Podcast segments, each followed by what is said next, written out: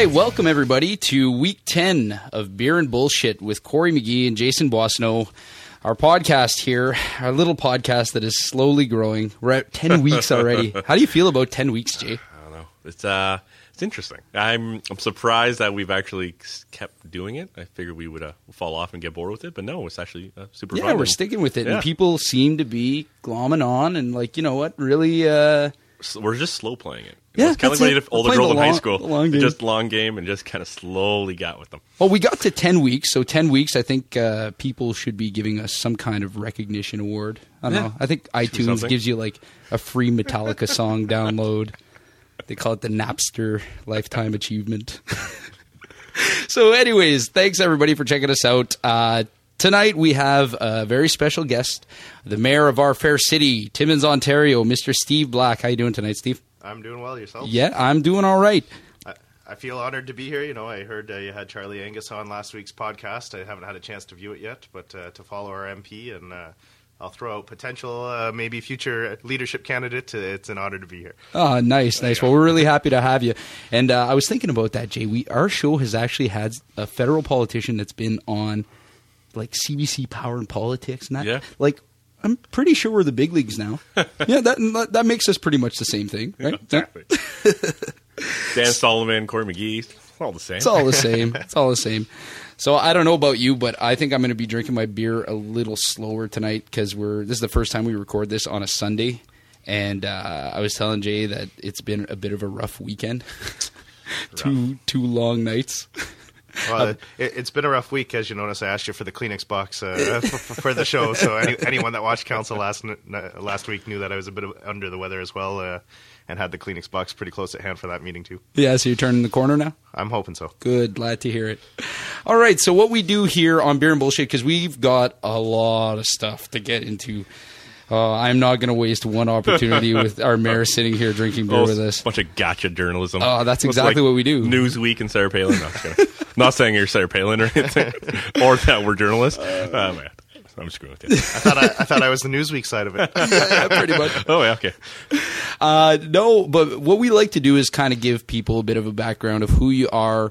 Um, talk a little bit about, uh, you know, I, we all know you're the mayor of our city. That's uh, that pretty much says says it in of itself. But uh, just tell us a little bit about how you start got started in politics and why you got started in politics and uh, what led you to running for for mayor.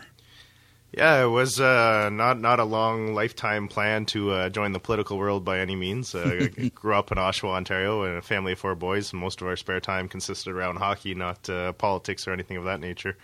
Uh, but went to University for Mining Engineering, which is what brought me up to Timmins uh, to work at Kidd Operations. And uh, after a few years there and uh, a few things going on uh, at City Hall that I thought could be done a little differently, I decided to uh, put my name forward at the age of 28 uh, for council. And I remember all my uh, lifelong Timmins friends at the time saying, "Steve, what are you doing?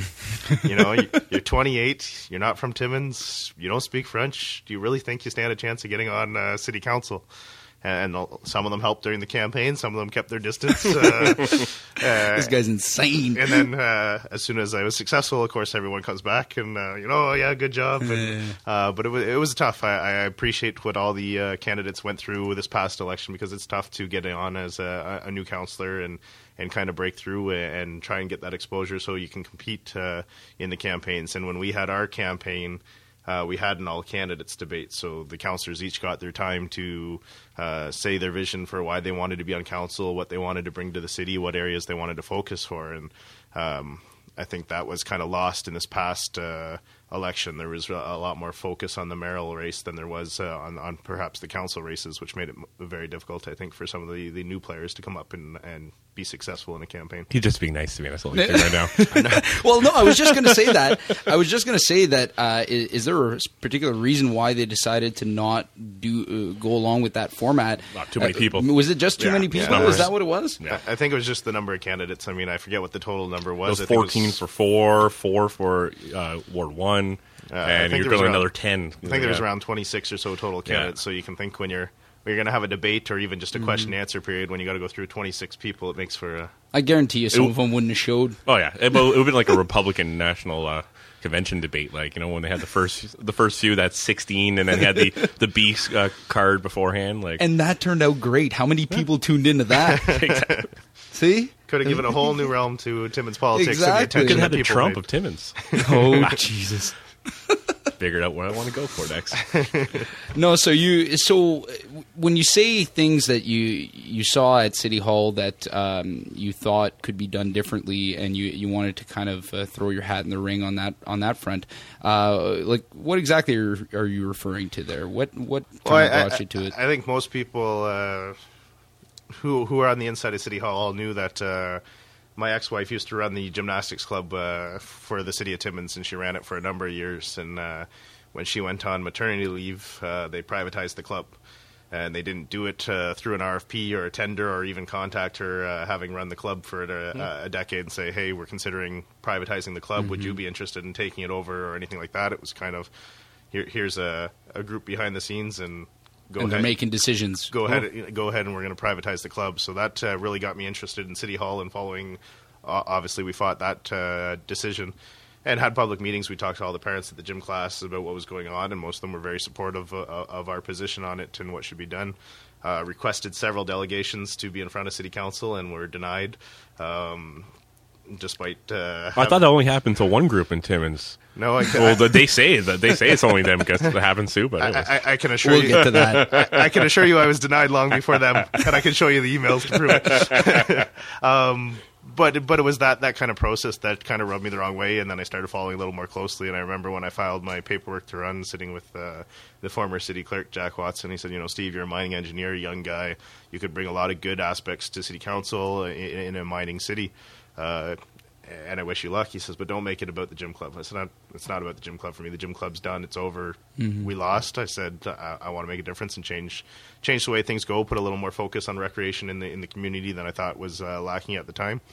Uh, so I said, you know, I, I know I have 300 of the 400 supporters from the gym club uh, that went through that process. So I said, I don't need to campaign on that. That support's already there. Um, so it, it focused a lot more on the, the other sides of the campaign and some of the things I wanted to see change. And I really enjoyed the four years as a counselor. Uh, I enjoyed working with all the council we had. Like we had some disagreements and some passionate disagreements at the council table, especially me and Councillor Doody. I know uh, certain groups get mad when he uh, gets passionate in a debate, and and we we can uh, see some hands banging on the table or, or voices raised. But me and Councillor Doody went through that uh, a number of times, just because we come in with different political views. Mike is uh, an older generation, senior member of the community, and I was a young. Young up and coming counselor that wanted to see different aspects. So we had our debates, but we always left the meeting with mutual respect, smiled at each other, and said, Have a good night, good debate. And it was about the issues. It was never personal. It was never a- anything personal with with any of the counselors that we were there. I mean, I was on the losing vote of, of many votes, and I used to chat with uh, other members in the public who said, "Yeah, it's always a five three vote, and you guys always lose five three, and we're gonna get you T-shirts made up that say, you know, Five to three. the, the five three uh, vote or whatever." And uh, even now, I, I've talked to residents who said, you know, it's always a, a seven two vote or a six three vote um, at council. That's wrong. It shouldn't be like that, and it's not wrong. Like the, they they have this feeling that there, there's something wrong with it always being the same six. Well, if you're aligned politically and what your view Yeah. of the city is, when an issue comes up, if you're heavily in favor of quality of life and recreation, and there's recreation issues coming up, you're going to vote in favor of them. if course. you're a fiscal want to cut and slash everything and try and save some dollars and, and get the services. Anytime something comes up to spend money, you're going to vote against it. So those people are always going to be voting along the same lines. I don't think there's an issue with that. I think uh, the debate, when it's respectful and done properly, is healthy and a healthy part of democracy. And, we had lots of debate uh, last time with councillors. And I remember the night of the election, I was at my election party, and my parents used to follow the, the city council even though they were out of town uh, last term when I was on council, and we'd have a lot of discussions after meetings. And I remember when he had the great flower debate. Uh, the great flower debate. when I when I suggested we hold off on buying flowers uh, to save some fiscal dollars one year, and my mom called me up and she gave gave me some trouble. She says, "What are you doing?" She says, "You need flowers in a community, Steve. It doesn't matter what." so so So you're being chastised by your own mom as well. yeah, well, it, it was. Joining the the social media chorus. There you go. and, and and you know, in hindsight, it was it was you know, uh, it was a silly debate to have over the time when you when you look at it. And that was part of becoming a new counselor and you know having those debates. And I remember even some of the counselors said, "Steve, really? Like we appreciate the, the view the view you're bringing, but you're going to go all the way to flowers." You're gonna push. you're gonna push back that hard Um, So- on the flowers. So, so there's there's a learning curve to come into, but uh, again, it was always respectful, and we always left the meetings uh, happy. So when the election night came around, and uh, they followed mine and Mike's passionate debates over the four years on council, my dad looked at me and he said, "Steve," he says, uh, "Councillor Doody got back in." He says, "How do you feel about that?" I said, "Well, I'm happy." I said. I voted for him.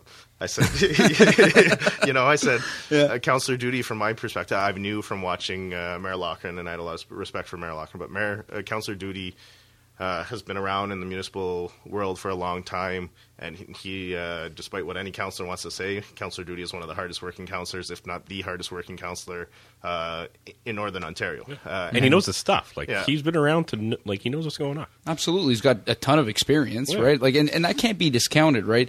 Have it, and just the fact of who who votes for him and who he represents in the community as well. Uh, I'm sure he has a perspective on what life, uh, and you know, I mean this with all respect, but uh, as a senior citizen, is in the city, Yeah. right? Well, Probably I- has way more more um, uh, perspective on that than many of us do, right? And that's the discussion I had. I said, you know what? I know when I pick up the phone and I say I can't go to an event, can you go?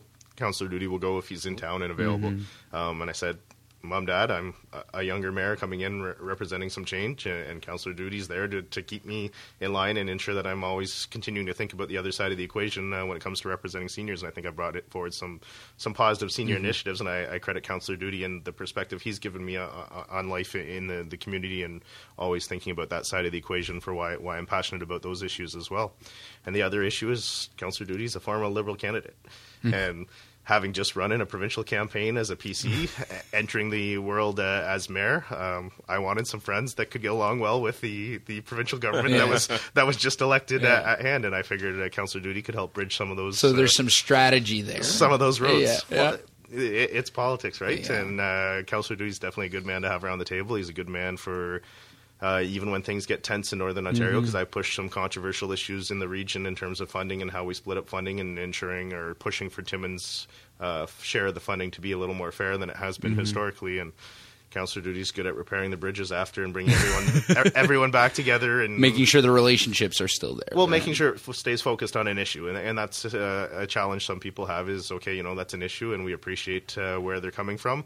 Uh, even I've had many chats with Mayor Spacek, who was on the exact opposite end of the DSAB discussion. I think we still have a mutual respect for each other because we understand why each other was pushing their side of the issue. No, and I, there's a few things I just wanted to unpack there because you uh, you mentioned well one thing, the vote count that you guys have around the table now, and the fact that people are complaining about that. I think uh, one I, of the I only hear one group complaining. to be honest. th- one one group complaining and a few individuals repeatedly complaining. Yes.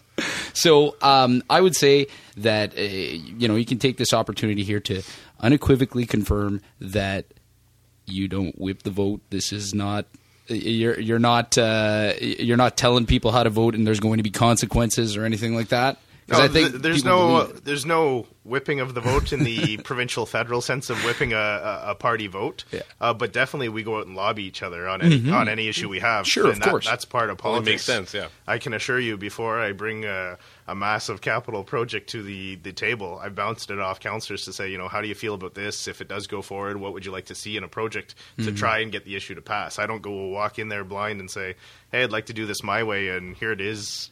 Are you going to vote for it? I mean, that's that's part of politics. So um, I get calls all the time telling me, Steve, you know, three councillors are meeting at the McIntyre every every week uh, prior to council meeting, and I say that's good. They're they're entitled to as long as it's not above quorum and above the majority of council. You're allowed to get together and, and have discussions and one-on-one conversations. Uh, I have lots of times with uh, councillors uh, that I can have them with and discuss the issues and, and our opinions on things. That happens uh, definitely behind the scenes, but I never tell anyone if you don't vote this way, I'm not going to talk to you for the rest of the term, or if you if, if you don't vote this way, I'm not going to support. I'm not going to talk to you. I'm not going to support something that you want to see. That's not how it works. I mean, not. I have a mutual respect uh, with uh, a good majority of the councillors, and we understand that. Yeah, when there's an issue issue that we're passionate about, we're going to give each other a call and say, you know, this is why Mm-hmm. I'd like to do this, and this is why why I see it as a good reason. And if at the end of the day they tell me Steve, I'm I'm sorry, I'm not going to support you. I I don't get upset. That's Mm-hmm. that's part of the politics and part of the discussion. And it's I go home that night probably and say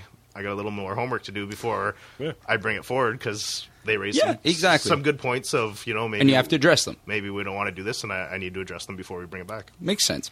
And uh, one of the things, uh, another thing that you had mentioned is this kind of in in the past council that you that you were involved in. Um, that there was that always that mutual respect. It seems, at least to the public that's observing now, that that respect seems to be Lessons. yeah disintegrating right the, and uh, i don't know maybe i'm i'm hopeful or naive but i'm hoping you can tell me that outside of city council meeting that's televised that there's some some bridge building that's going on and Yeah, I mean, I I think it has got personal uh, uh, from multiple fronts from all of us, and I, I've talked to other counselors before who I've had disagreements with or who we haven't. And I said, you know what, can we get past this and, and put what's happened uh, to, in the past behind us? Except that we both played a role in, in things escalating to where they they've gotten to, uh, and some are willing to work and admit they've done things perhaps incorrectly, and others aren't. Um, so we're I have suggested to all the council, and we're looking into it and doing a, a team building exercise or bring that outside external to have that session. You know, put the the dirty laundry on, on, on sure. the line and, and go through where each of us have our challenges. That's But, when they uh, trust falls and stuff and see see who catches you or not. yeah, I don't know if I'd be doing that yet. um, but at the same time, I've had uh, we've brought training people in to explain uh, to us the role of governance and policy versus operations, and a lot of the public who gets uh, supportive of certain segments of councillors or certain issues believes that council should be running the day-to-day operations uh, of the city, and that's not our role. We are a governance and policy body, uh, and we really technically have one employee who reports to us, and that's the CEO. Um, and, and that seems to be a struggle this term in understanding that relationship and, and, and approach to things. And we brought in one uh, training group who do training across the province. They work for the Association of Municipalities Ontario. They do training at the entire provincial level, municipalities across Ontario. And we brought them in, and uh, the response I got after from one counselor was, "Well, why would I listen to them? You guys paid them to say that." well, we paid them to say that because that's how the system works. Supposed to work. Yeah, you- like, you've gotta You, pay you, you are them, you are correct yeah. to some degree. We did pay them to come in and provide the training, but that's how the system works, and that's why they're saying what they're saying. It's not because we're trying to secretly get you guys not to do things that other counselors are doing. Um, so so it gets tough sometimes. Well, I think it speaks to a larger trend, and it's something we've talked to death on here. Um, is uh, the the idea that there's uh, uh, this disdain for government, every level of government. Right? There's people that that just uh, now you're talking about the public service. Uh, they think every city employee's a no good bum, and uh, everybody who's on every politician's a no good bum, and uh, we the and I guess like I don't get me wrong, I understand the small government argument, but when it's coming from a place of of being pissed off and just w- thinking that the people who are in those positions are just naturally uh, corrupt and that's they're never going to be any better and they can't offer any better, uh, I think you're, you're you're barking up the wrong tree. And um, I mean, with your exchanges with uh, with Councillor Campbell and Dubo, uh, I think that uh, you're you're starting to see that personified at the table, and I feel like in in the past that's kind of stayed amongst the people at the Tim Hortons, you know, complaining, and now it seems to be creeping into the actual political ar- arena, right around the council table. So. I, I don't know. Like, what what do you think the way forward is from that? Well, I, I- think it's accurate to to some degree. I think we have uh, some who feel anytime an issue is raised, uh, it needs to change and it needs to be addressed in the favor of the resident. I mean, you look at the uh, plowing rural cottage roads uh, that was supported. Um, and I respect council's decision in the matter. They voted; the majority voted to go ahead with it. Uh, it's a very costly venture to plow a couple rural cottage roads, and it came forward because a couple residents came forward and- and made the request. so that that's kind of the nature of the dynamic that Tim Hortons or the coffee club, uh, social media club, come in and saying there's an issue, and okay, well the residents have said there's an issue, we have to change it, and that's that can't be the way government functions. Sometimes you have to say, you know what, uh, we understand it's an issue, but it, it's the way things uh, need to be.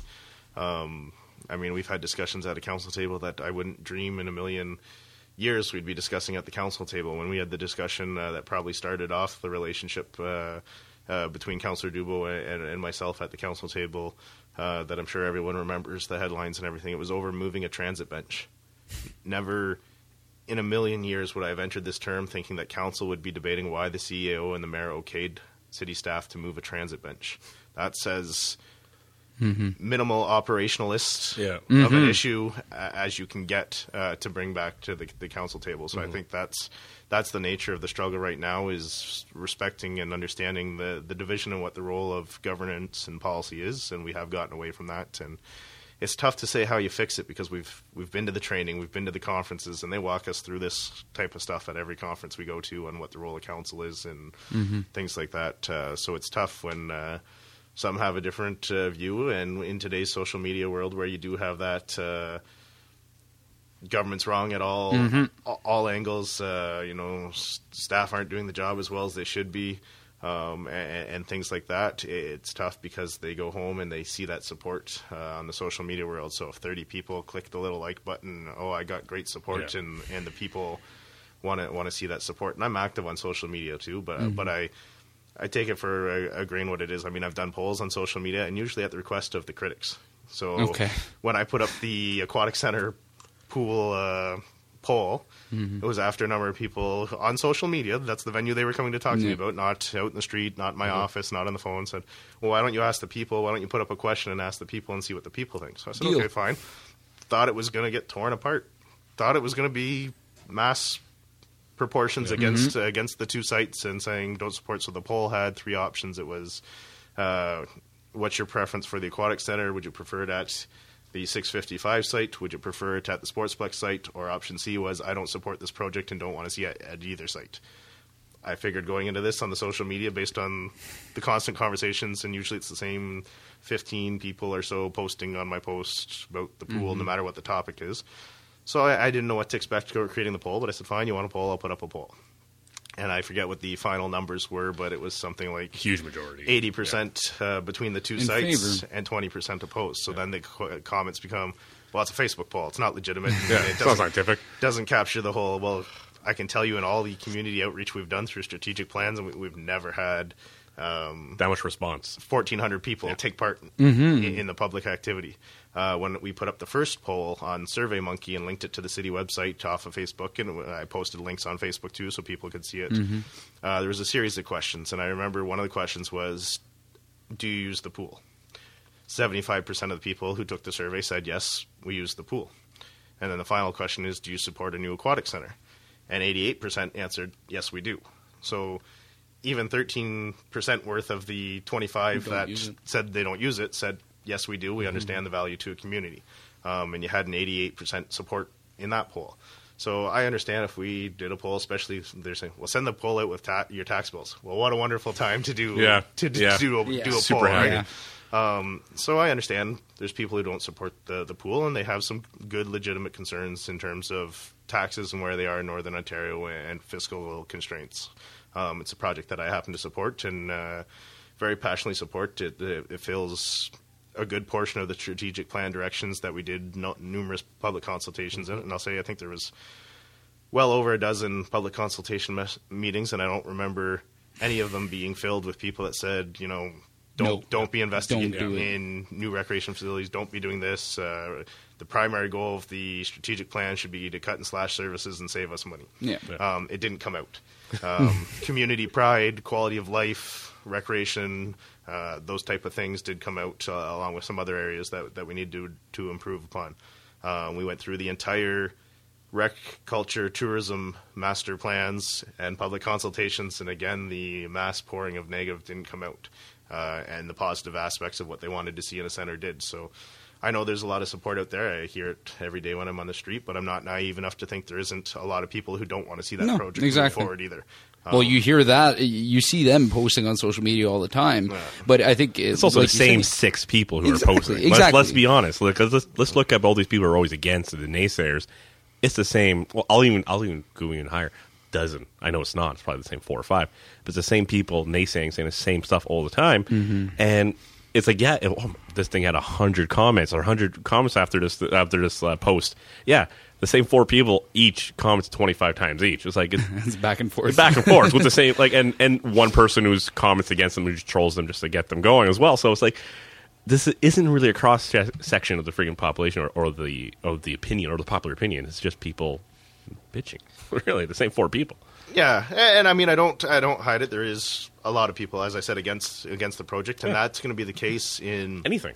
Any capital project any city does. I think if you go back and you look at the police station, if you look at the library, if Everything. You, you look at any capital, and it's the same. If you go to other cities and their capital projects, you're going to find a segment of the population that says, Not- "Wow, that's a lot of money." Yeah. Because when you're dealing with people that make 25 50 75 100000 dollars wherever they are in the range of pays in, in, in the city of timmins and you talk 40 million dollars It's a big dollar. it's It's a huge, mind-boggling yeah. Uh, number on, on incomprehensible incomprehensible of them to understand that much money Exactly. and then when you you know you turn that to a federal part or a federal like idea it's like oh they're putting they're saying 300 million dollars to you know some uh, to chad to help with whatever you know a relief thing like 300 million dollars how much money would that save then when it comes to federally that is pennies Yeah. Yeah. when you're looking about a trillion dollar type Drop of you in the know bucket, right? yeah Well, and and that's the struggle. I think a lot of I, especially when Kap announced they were building their pool. Well, Kap's building a nine million dollar pool, and Timmins is building a forty million dollar. Why is ours so much more?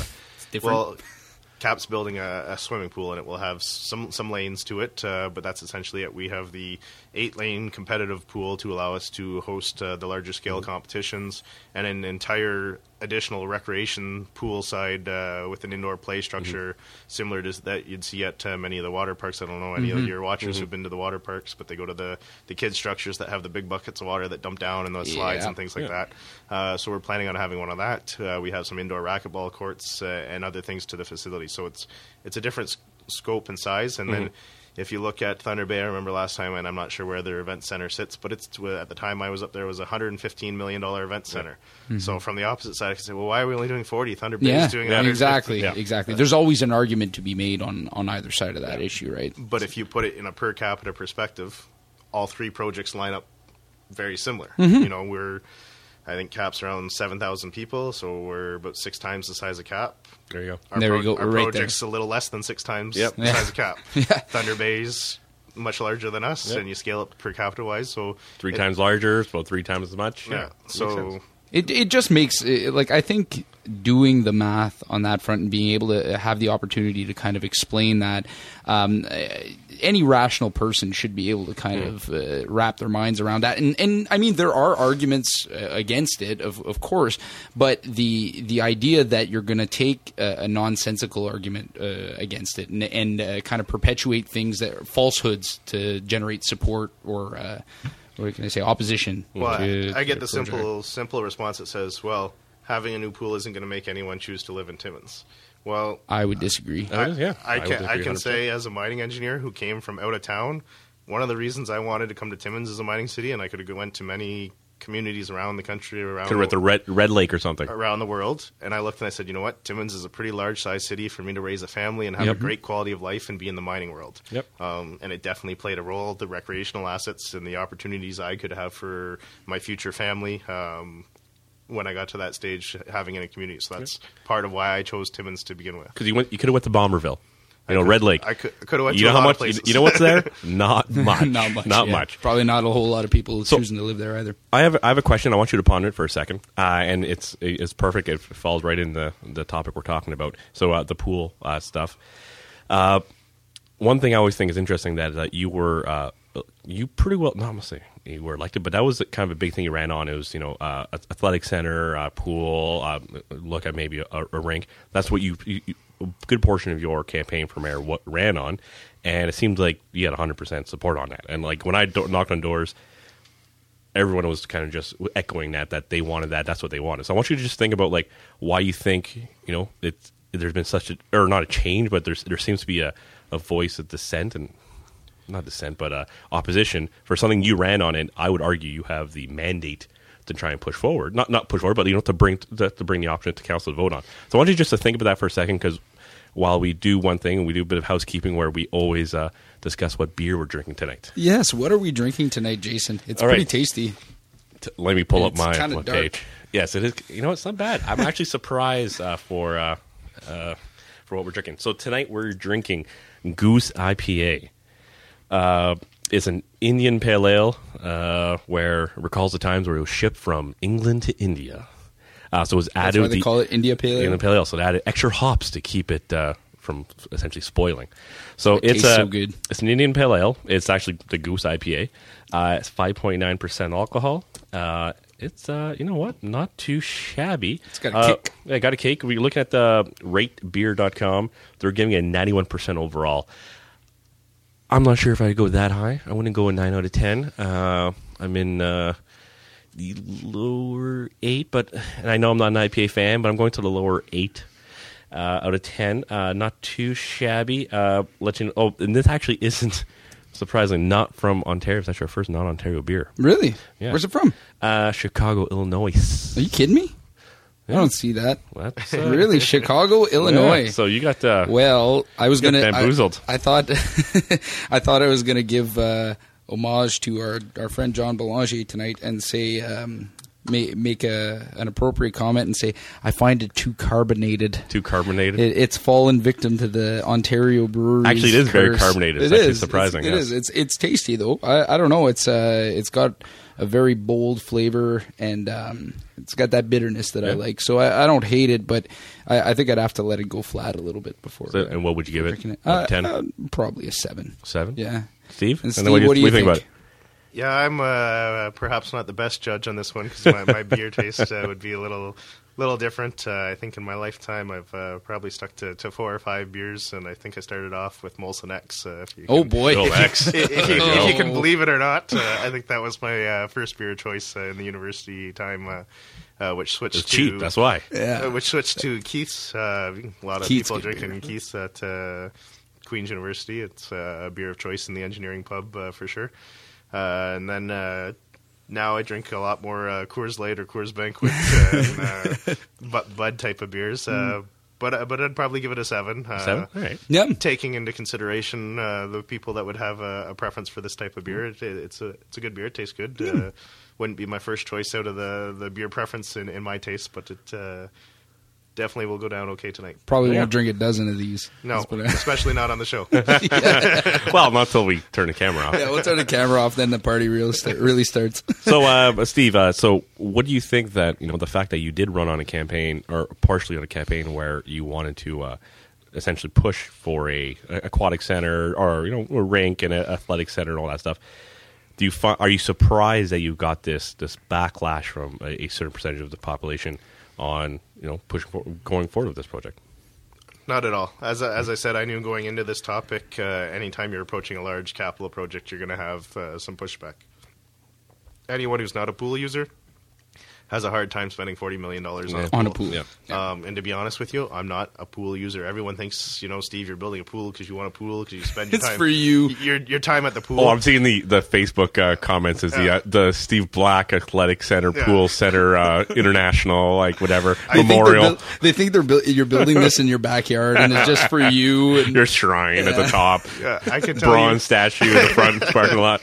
I can tell you, I've probably been in the sportsplex pool side of the uh, building, um, maybe five to ten times in the twelve years that I've lived uh, in, in Timmins, and the majority of those have been for birthday parties for my kids. um, so, it's swimming's not uh, one of my personal hobbies or, or activities that we do, but I do realize the role it has in a community, and that. Every community of any size has a pool to it, and the larger the size, the larger the role it plays. And I also understand the significantly long winters we have and the importance of indoor uh, recreational activities. Uh, and the thing with a pool, um, it caters to every age demographic. If you do go in our pool or you do look at the stats, and I, I, I may not go in a lot, but I do get the stats from staff, uh, and right from toddler programs to senior programs and therapy programs. Uh, a pool and an aquatic center plays an important uh, part of in a lot of people's lives. And people tell me, "Oh, no one ever uses the pool," and they go in and they take pictures or look at uh, When there's the nobody there. at Yeah. the programs when we're running toddler programs, and there's rules that we can only have five toddlers in the pool at certain times in these programs, right? So those times are very low. We have over ten thousand swims Okay, I'm- I I'm want to stop you there for a sec. That's kind of fucked up, eh? Somebody's going and taking pictures of toddlers in a pool. Hey. Well, you gotta do what you gotta do. do what you got to do to like what what kind of political expediency is that? Well, for, for the Christ. record, I'll say we do have a no photos in the pool rule. Um, but So some- somebody snuck a camera. Oh, thanks a lot, Obama. Jeez, I remember the good old days when I can go to any pool I wanted and take photos of whoever I wanted. and, and, uh, please tell me these photos weren't posted to social media. uh, they were. Oh Um, fuck me!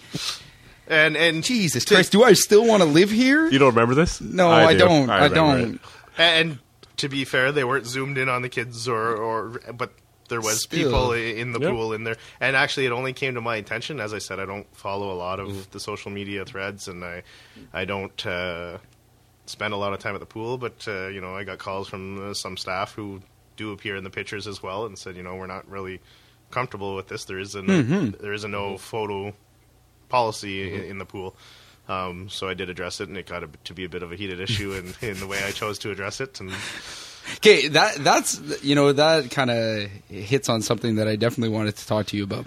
Um, you know, for for a lot of things, uh, a lot of positions that you've taken uh, on council, I, I've been 100 percent in support. As a father of a, a young family here in, in town, I I think that a lot of the initiatives, especially on the recreation side, I've definitely been been behind. One thing I have a hard time wrapping my head around is uh, your angle and your line of thinking for your engagement on social media. I um, I, I I don't know. I have to admit, I find it I find it a little bizarre uh, to be in the threads. But maybe maybe you can light me a little bit on uh, on uh, your line of thinking and angle there. Uh, so I, I can say one of the first things the, the former mayor told me was get off Facebook. um, but to be honest with you, I receive a lot of positive feedback from um, supportive or neutral members in the community about being on social media and being available to approach their mayor and ask a question. Um, I, I put the analogy this way to someone. Back in the day, if you wanted to interact with a resident or a resident wanted to interact with the mayor, they walked into the office and they had the discussion. I can tell you, anyone that walks into my office, the discussion is usually at the minimum, if it goes really quick, a 15 minute discussion, and it can go from anywhere from 15 minutes to half an hour to an, to an hour, depending on the issues in the discussion. Um, then the internet came around and emails came around, and people chose to reach out by email. Um, and nobody can see when you're emailing. I could sit and answer emails all day to residents. No one would have an issue. Mm-hmm. They don't see what the mm-hmm. mayor is doing. No issues. Mm-hmm. Still communicating with residents. The moment you go on social media and the little online button shows up that oh the mayor's on social media, what's he mm. doing wasting his time? If I'm answering What's he doing wasting Yeah. his time? ten, if I answer ten questions from residents through social media, probably takes me it takes me the same time as it would mm-hmm. through an email, mm-hmm. a couple minutes. Mm-hmm. Um, so much more efficient manner for interacting with residents. The only issue is the little green light on the chat window pops up that shows the mayor's on online, and people are think you should be doing something else than engaging with your residents. And engaging with your residents is a big portion. Uh, I will say I've had a bit of an epiphany this weekend. Uh, I, I got together with some friends on uh, Friday night, which I haven't done in a long time. Haven't taken a night uh, For to myself just to go out. And usually I'm traveling with my my daughter on weekends for gymnastics, uh, but she's injured uh, right now, so she's off for a couple weeks from gymnastics. Uh, so I spent some time with my friends, and then uh, last night I went to uh, volunteer firefighters dinner in South Porcupine, and so it's been a weekend. Uh, away from it and uh, engaged again on, on so and usually the people I'm engaging with are the same 15 people they're going to complain about every issue and every issue is going to get back to the pool or, or, or the Somehow. festival Or the or the festival The festival, Yeah. exactly. um, so I, I decided, you know what, it's just I'm going to be on social media. I think it's a, a very good tool to interact with the residents, and I think my own page and having my page and posting updates and letting people know what's going on in the community is important. Think being able to answer questions uh, to the residents who maybe aren't comfortable coming in to knock on the mayor's doors. Um, I'm a very down to earth guy, very very easy. to- Absolutely. You're very- sitting in my basement drinking beer right now. Come on. very very easy to talk to, but some people get nervous going and talking to the mayor or showing up at city hall. So I, I think being able to have someone who would normally not be able to raise their concern have that opportunity to raise a concern is fine. And I don't mind people being critical. I got dozens of people that when a certain issue comes up, they'll be critical, but they're not critical every issue, mm-hmm. every post in the same way and relate one issue to another. yeah. And, yeah. So I, I've decided I'm just not going to engage. You know, most of the taxpayers association members are are not supporters of mine. a large portion of them are those who are always criticizing me on social media, and I, I just have better things to do. Mm-hmm. and, Yeah, and and- it, that's kind of the conclusion that I've come to just this weekend. I was talking to some family and, and some people. I said, you know, and I and I did go on, and I it, the reason I've always chose to engage is because I don't like it when people post inaccurate information. Mm-hmm. If you want to criticize a government, a party, a politician, there's enough facts out there and enough things that you can make an argument mm-hmm. for or against any mm-hmm. political issue sticking to the facts. But when you want to go out and post things that contain wrong numbers, wrong facts, wrong issues, then I have an issue. And the problem I always have is if you don't address it, people believe it. If you say it enough times, Yeah, right? And people start to read the negative and read the facts they're putting out. And I can't tell you, I mean, even the way CTV set up the interview this week um, when we were discussing the Fraser Institute report, Mm-hmm. this was a report that was from 2005 to 2015. Oh, I definitely want to get into that. A- a- And in it, it said, you know, Timmins is the fastest growing residential tax rate and some of the things that happened. The report was done in a time period before I was mayor. Okay, one of the years, you could argue, depending on whether 15 was included or not, um, was during this term. That's where the five percent came in. Just Yeah. that one last. It was that one year. that one year. That's it. Yeah, I think we had a negative increase in the mill rate. um, but the number of people that told me you're upping the taxes this year six percent, I just said, what are you? Ta-? And I never watched the CTV Yeah. interview, and I never watched, so I had to go back on. I said I have to see how they framed this, whether it's currently the fastest growing tax rate or what it was, because it was an issue that was discussed from a time period of 2005 to 2015. So. I've had many discussions like, I don't know what you're talking about. We haven't even started the 2017 budget process up until uh, Monday uh, or Wednesday. Um, I said, we haven't had our first budget meeting. We don't have a direction we're going for the 2017 budget set by council yet. So, no, we're not putting taxes up 5 or 6% or Yeah. whatever whatever the number was. At least I don't think we are. We haven't went through the budget process. Um, so, so it's frustrating because when people hear things on TV or they hear things on social media, their first instinct is to believe it sometimes. Some people. Other people Well, and you know what? I, I think it it, it uh, it's necessary to kind of uh, elaborate that a little bit. So, I mean, uh, CTV might have five minutes to devote to something like that. Uh, we've got. I don't know as much time as you want to spend here with us. um, I I thought that was a a, a completely uh, the way that this was interpreted on social media. This report was uh, completely unfair. Uh, most people uh, that that I know in the city really don't have a good grasp and understanding of how their, their tax bill is determined. They just see their tax bill go up and they say, "What are they doing at City Hall that's screwing me over?" Um, once and for all, uh, and I mean, you you probably have a better understanding than I do, but I think I have a firm grasp on, on, on how it works. Right? There's two sides to the equation. There's your property value assessment. That's your your MPAC assessment, and there's the mill rate set by the city Yeah. right? So if your property assessment goes up, if your your home value goes up, your your tax bill will go up. Did we not see a mining boom between 2005 2015? Huge demand for housing. So what's the single most driver in an increase of home prices? Yeah. Demand. Demand for Yeah. housing. Yeah.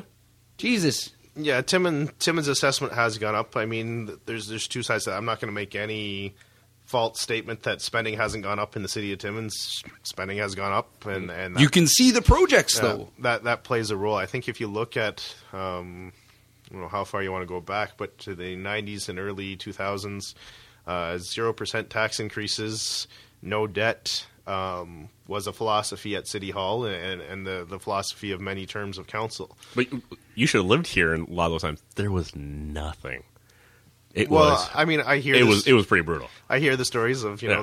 the missed opportunity of Science North. Stuff like that. Um, I have a membership to Science North. I have a membership to Science Village in Timmins as well. Um, but because my daughter competes uh, in the Sudbury Gymnastics Club, we have a membership to uh, Science North. Um, but that was a time when there wasn't a lot of infrastructure projects done. Now we're paying the price. Yeah, Yeah, exactly. could You want not- something, you got to spend some For- money. for- there's there's preve- there's such thing as preventative maintenance, right? And uh, when to me, you've got to beware of any politician that comes around and starts promising things like, you know what, vote for me, you're not going to pay any more money. Just vote for me. You're, less. you're, you're gonna, Well, yeah. I'm, I- gonna- I'm going to do what I can to keep your tax I guess bill what down. your roads are going to be perfect. Well, yeah, I, Is- I remember when the president of the Taxpayers Association came to council just before the last election, and the discussion was on taxes. And I said, you know what? I said, I'm not going to. And I said every every door I knocked on when they asked if I was going to lower do- taxes, I told them no. Mm-hmm. Said I, I can't tell you I'm going to lower taxes. First off, because council's made up of nine people, mm-hmm. and if there's eight councillors that want to go in a different direction than me, or, or said it's not my decision. It's mm-hmm. a decision of council. I said, secondly, I said, what you have to understand is yes, a large portion of the city budget is people and salaries and benefits. And yes, collective agreements are in place and salaries and benefits go up on an annual basis. I think the average for uh, negotiated union contracts over the last several years has been between 1.5 and 2% uh, for, for increases per year. Um, so when whether it be 60, 70, or 80% of your budget is going up 1.5 to 2%, guaranteed locked in. Uh, and then you have things like hydro. I mean, everyone says, oh, you know, I'm paying more in my hydro in my house. So is everyone. So the City. Well, we're paying more for hydro at City Hall, at the arena, at the five arenas, um, you know, at the museum, at the library, at the pump house, at the water plant, Streetlights. uh, streetlights. so, so that impacts us as well. Um, even with some of the initiatives we put in and the reduction in energy that we had, our costs still went up significantly. So, there, there's factors like that that go up. And anyone who's called a contractor in 1999 and called them in 2017 to do the same job knows that the prices of, of outside work have Their gone costs because their costs go up. Same thing. Yeah, it's So- inflation, right? So we, we pay all those too, and cost of materials and inflation has gone up. Mm-hmm. So that's another cost factor. So there's a lot of factors coming up, and that's why people ask me, you know, what do you think of the minus two direction council set? I said it's a goal. We'll work towards it. If mm-hmm. that's the direction the majority of council has set, that's what we will work together, and I respect that direction that we've given. Mm-hmm. However, I'm not naive to think that the same night the council approved a minus 2%, they voted to add 40 or 50 things to the budget. Um, on, on top of that, salary increases. On top of that, the big projects that we have supported and said, let's move ahead with. You add all those things in the table and say, how are you going to come to minus 2%? It's going to be an interesting couple months uh, of budget work to see how we're going to work towards that goal and, and what changes from previous direction, if anything changes. Do you think this two percent thing is is more politically motivated? Well, I think it was very politically moved. I mean, you. I already knew the answer to that question, but I just wanted to hear you say. it. it's, it's always great to go into the first budget meeting and say you supported minus two percent or a minus tax increase, right? But the problem is, it sets an expectation that you're going to work towards a, a, a minus two percent uh, increase, and I council council voted for it, so I. I support the direction. We're going to work towards the goal. Uh, I have a lot of interesting chats with different departments, different boards over the next uh, month, I'd say, before budgets get brought back to look at the ways in which we're going to take what the plan was coming in into the year based on last year's budget uh, and get it down to minus two when you're dealing with plus twos on salary and benefits or plus one and one and a halfs on salary and benefits. Last year, I can say in the, the the police budget alone, we were very concerned about what the increase was, uh, and it's a tough budget. Um, we took a lot of capital projects out, uh, such as a, a firewall. Um, pretty important thing to keep upgraded uh, when you're dealing with police activities Absolutely. in the, the internet world. So that was in this year's budget. Uh, we deferred capital repairs to the building uh, and the roof uh, to prevent leaks. That the building department said, "Yeah, you can probably stretch it for one more year before you have to repair it." So we said, "Fine, take it out." Those things can't be pushed out again. Well, they can, Yeah. but you're risking More more financial costs. cost Yeah, when, yeah. when you let it. We all know uh, any property owner knows that that's what that is. Yet Um, people tend to forget. Anyways.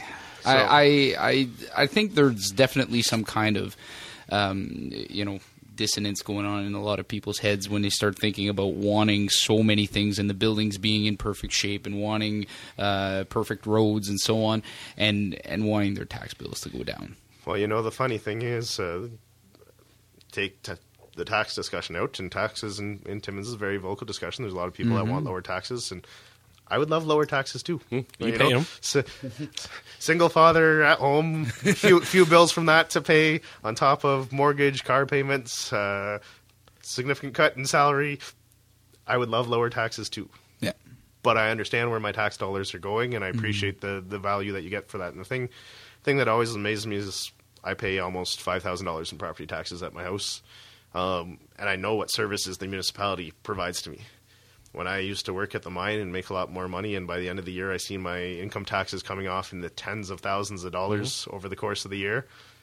And people don't complain about their income They tax like they don't. complain about property tax. So you got people that are paying four thousand in property taxes, and it's the biggest issue they have in their lives, but at the same time they'll pay thirty or forty thousand dollars in Mm-hmm. income tax and not have any understanding bat of what, what, what, I- what services yeah. they're getting in return Exactly. for, for that income tax. I've had that uh, that conversation with a lot of people about how uh, how people are taxed in general, and how I find it's it's a little bit backwards. Like the level of government that has the most involvement in your day to day life has the least options for generating Yeah. revenue.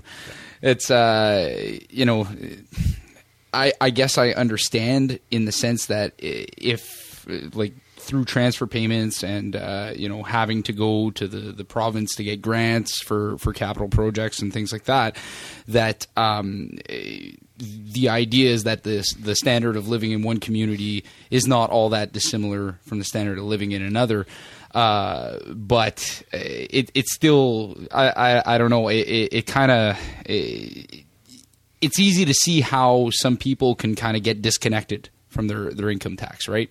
Uh, and I guess the property tax is a little bit more more real. It's easy to complain when your garbage your garbage isn't picked up.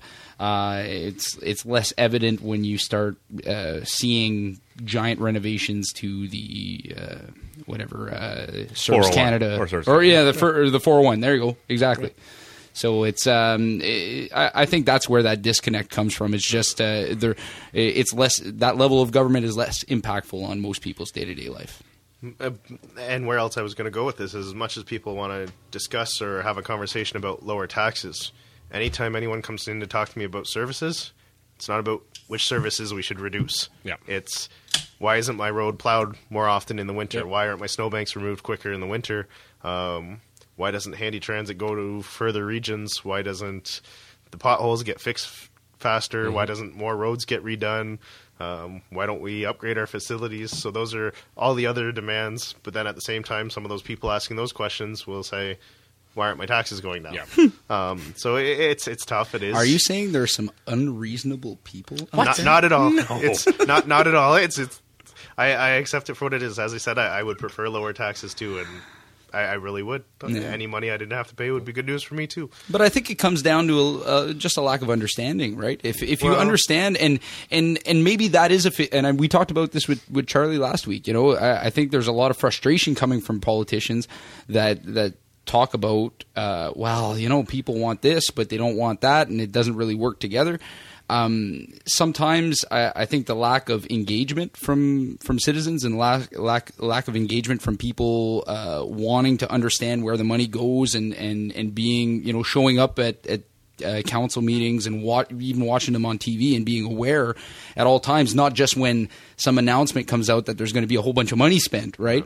Uh, may, maybe that points to a failure on, on government's part to, to keep people engaged and interested in what's going on. Yeah, I think uh, another part of it. I mean, the pool isn't going to have a dramatic change to people's tax bills, despite the the comments. I had one person comment that the pool was going to cause an increase of three hundred dollars per per tax bill, and the math just doesn't that doesn't work out. It's a lot of money. Yeah, it would be. I would- be the first one to. If the tax bills were going to change three hundred dollars a person for the pool, I will vote no. Ha- Hands down. You got my word on it. I will vote no. Um, but with the the plan that was laid out, if we obtain the funding from the sources that we said we would obtain the funding, it, it's a very reasonable. And I think that's part of the frustration with taxes in Timmins is there's been so long with no change in the community, mm-hmm. hmm. so long with no reinvestment mm-hmm. that people ask, "What am I getting for my taxes? My taxes have gone up and up and up." and I haven't seen anything change come back.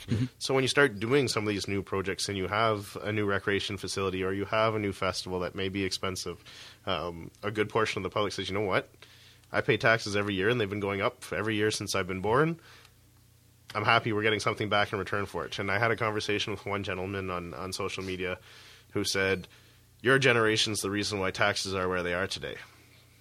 And Oh, he, he was Yes. Uh, approximately twice my age, and I said, "How is my generation responsible for taxes being where they are today?" Because my generation has occupied three council spots in the last two decades. you've So- only been able to be on council so for not not enough to sway any vote, Yeah. not enough to make any change in the city. And my generation, people born in my year or younger, have not seen a new recreation facility, arena, pool built in the city of Timmins in their lifetime. Um, people have been here 50, 60, 70 years. You'd have to go uh, over and above for the MAC. Have seen the MAC, the Sportsplex, the Whitney, the Mountjoy, all these arenas built. And yes, they were built at different times in the community when corporate sponsors would come in and build an entire arena. Um, w- would do different things, or where the community would rally and raise raise the entire funds for things like that, and things cost a, a little different. Um, but they've seen all that. And my view uh, from the mayor's chair, dealing with investors, dealing with people wanting to come to the community, is if you want people to invest in our community, we have to show them we're willing to invest, and we have faith in our community going forward as well. So that's probably a good segue into the the Timmins the festival, the fireworks festival that uh, that you've proposed. I don't know if it's a good segue, seg- segue or not. Um, you know what? I'm excited about the festival. I think it's going to do really well. I understand uh, the backlash of a, being a large festival. It's one of the biggest festivals that's going to be going on in the country. Um, uh, maybe not dollar wise because there's a lot of more expensive festivals. Uh, I mean, if you look at what Ottawa spends on Canada Canada Day alone, Oh, of course. as a one day festival, it, it's not comparable. Um, but again, our cities aren't comparable in size or, or No. what Ottawa represents either to Canada today. Um, but it's a lot of money. But there is a layout of grants, sponsors, ticket sales that should cover the cost. And even if it didn't end up covering, and when the, the festival ended up costing hundred thousand dollars, for the city to get what it's getting for hundred thousand dollars in a hundred and twenty million dollar budget, is something that the residents of Northern Ontario would never have the opportunity. If you want to go see, I actually asked someone because I wanted to do the comparison. Um, Kapuskasing had a concert, uh, I believe last year was Simple Plan. This past summer, maybe Hedley the year before. Oh, sh Um, uh, Smooth Rock, the Truck Fest. Is that was that not yeah, the maybe, event? maybe yeah. it's Smooth Rock. Yeah, it's tr- Smooth Rock Falls. Yeah. Yeah. Population of what? So Four hundred now. I think they're, I think they're more than that. Um, but I asked. I said, "You went up there. I know you went to the concert and whoever was playing." I said, "What did it cost you to go?" And they told me it was seventy five dollars for the day or one hundred and fifty dollars for the weekend um, to see really one smaller type of headliner in comparison to what we're looking at for the for the festival. We'll have seven days of that type of entertainment plus one much larger scale mm-hmm. uh, day of entertainment for 200 bucks. So where you get 150 bucks for a weekend, mm-hmm. it's 200 bucks for 8 days and if you were to go see that event on a weekend down in Toronto where many people go who can afford to take in these mm-hmm. type of activities or even Sudbury, you're spending the money to get there. You're spending the money on hotels. You're spending the money on the, the concert events. So it's thousand dollar plus weekends easily. Now the residents of Timmins and the surrounding area have the opportunity to do it for a whole week for two hundred dollars plus the HST. Mm-hmm. Um, so it's. I understand there's people that aren't going to be able to afford to do the whole two hundred dollar whole week and entertainment, and that that's why we're still going to have a lot of great festi- mm-hmm. festivities during the day for the Canada Day celebrations that are free for everyone, kids activities, everything you would see in a normal Canada Day. Mm-hmm.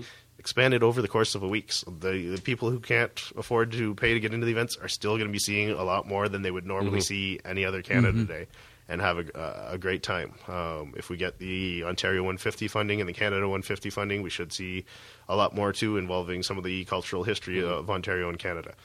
So it's going to be a, a great week. But the the argument that we shouldn't do anything that not everyone can afford, Is I I just don't understand it. This the city cannot function only doing facilities or programs or that the entire population can afford. That's not the way. that's not the way anything and works. Any, Yeah. There's a reason cities. why there are user fees at the pool. There's reasons why you, you have to rent the ice. To, But why like- can't the Senators have uh, free games for everyone? It's not fair that only. Yeah, yeah. It, it's there is a cost of things. Things you have to be able to you know charge a user fee for something. Yeah, I I mean sometimes you have to meet uh, an like a dumb argument with a dumb argument, and this this idea that uh, you know we're we're gonna hold this on a day and it's going to be exclusionary to people based on based on cost. I mean, isn't Canada Day about uh, about being inclusive to everyone? And and my first you know kind of sarcastic response to that in my own head was, well, I mean we the nature of establishing a country is exclusive.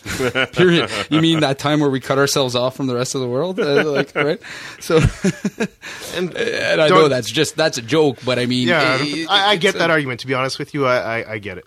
Um, but that's why we're doing the day long, week long festivities for everyone in the community to get out and celebrate the great country we do live in. And, and you know, I remember when uh, we had the NHL alumni game last year, and I took part in it, and we went out with the guys uh, to Boston Pizza.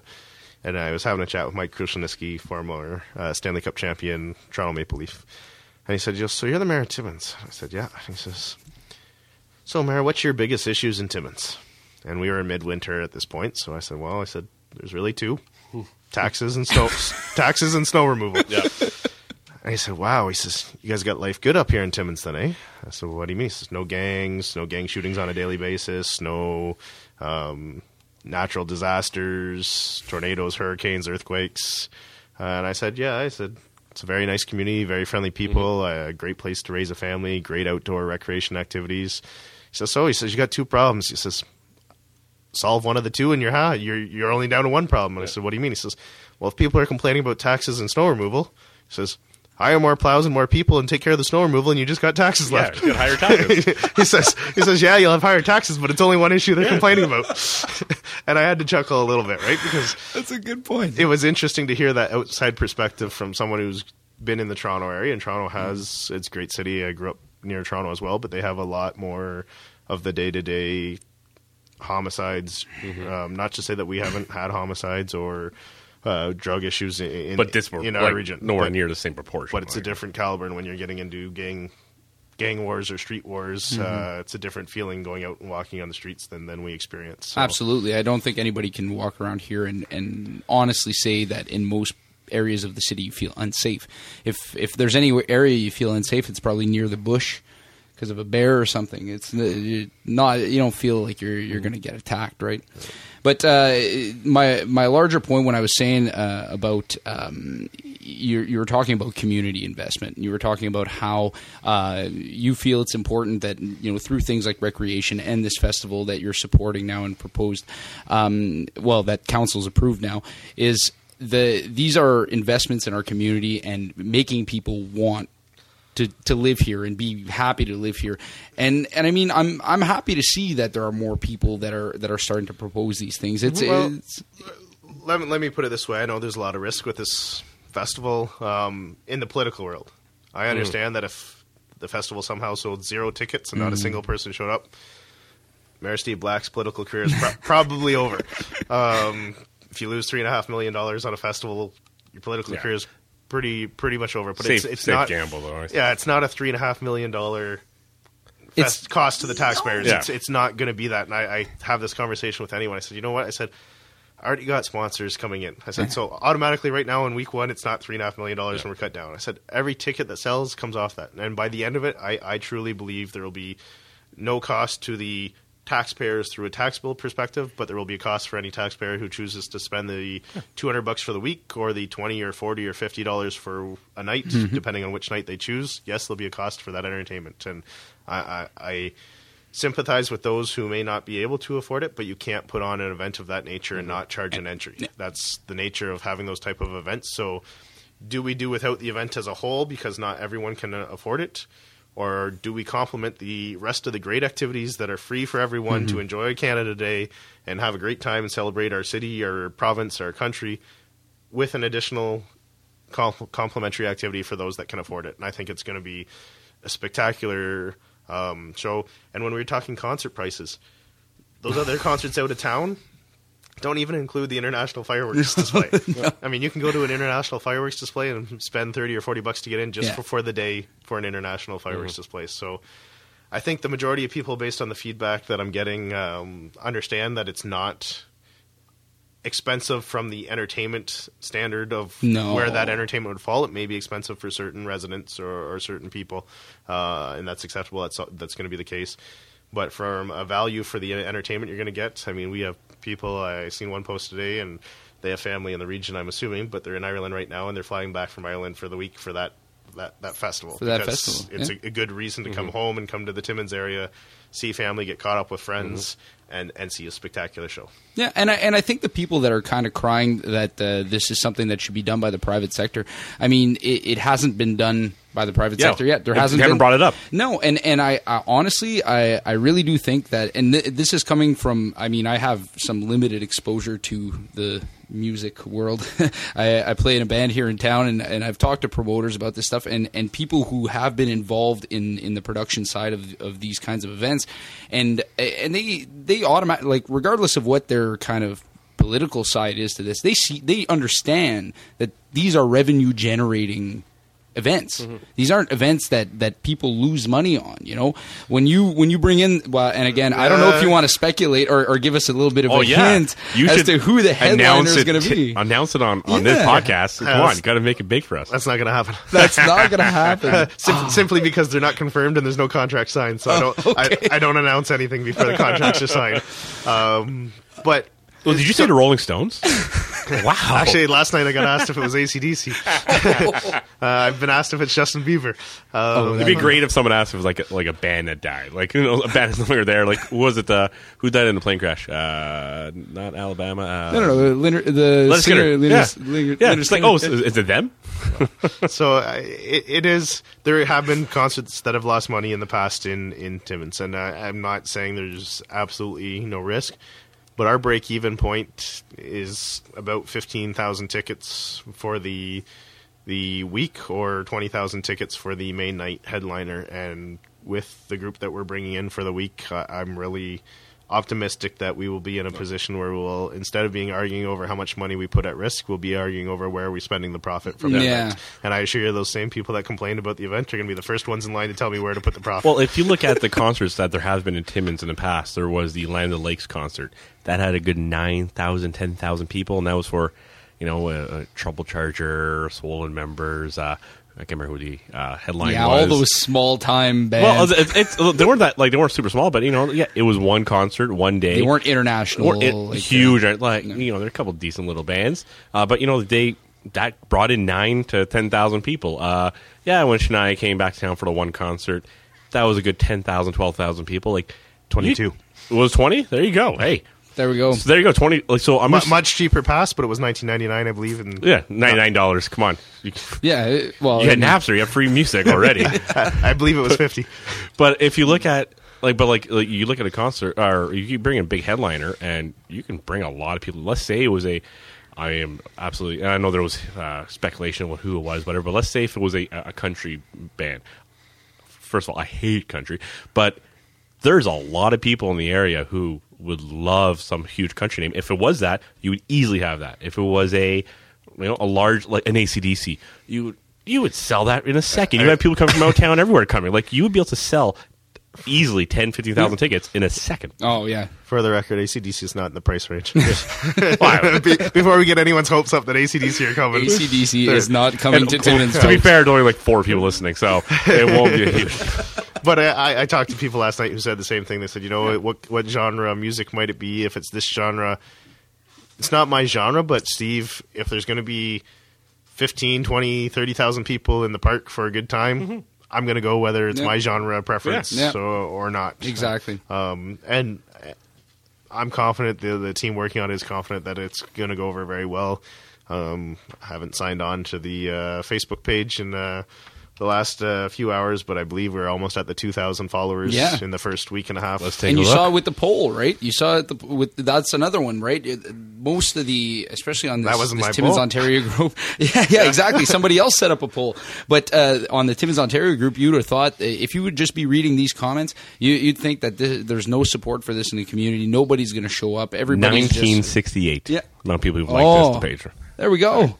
Look at that. That's successful. So, Just a I, little bit so. I need a 32 more by morning to before I put out the next press release uh, to say we hit 2,000. we hit 2,000. So- Well, they won't hear this till Thursday, so we can just say, "Oh my God, there's 2,900 people who like it right now." We're just hoping. Just, just- we'll, But I mean, it- bets. just that support. Like, uh, I don't know if you probably can't see the insights on the page. It probably have to be a page Nope. moderator. Yeah. But you go to the list of people and where they're from uh, and where they're following. Like we have 30 and 40 people from different cities around the province who are now following you in the first couple of days. You know, you'd see the, the one or two and the city would get on the list, but now there's cities around that have 30 or 40 people following and, it, and it's growing. I, I think that's without any concert names out there. Just the Yeah. fact that we're having the international fireworks competition and there will be concerts. Um, so I think it's going to go over very well. I, I hope. Uh, my biggest concern is that it goes over too well and the tickets go like that, and then I got all the people in Timmins saying we couldn't get tickets.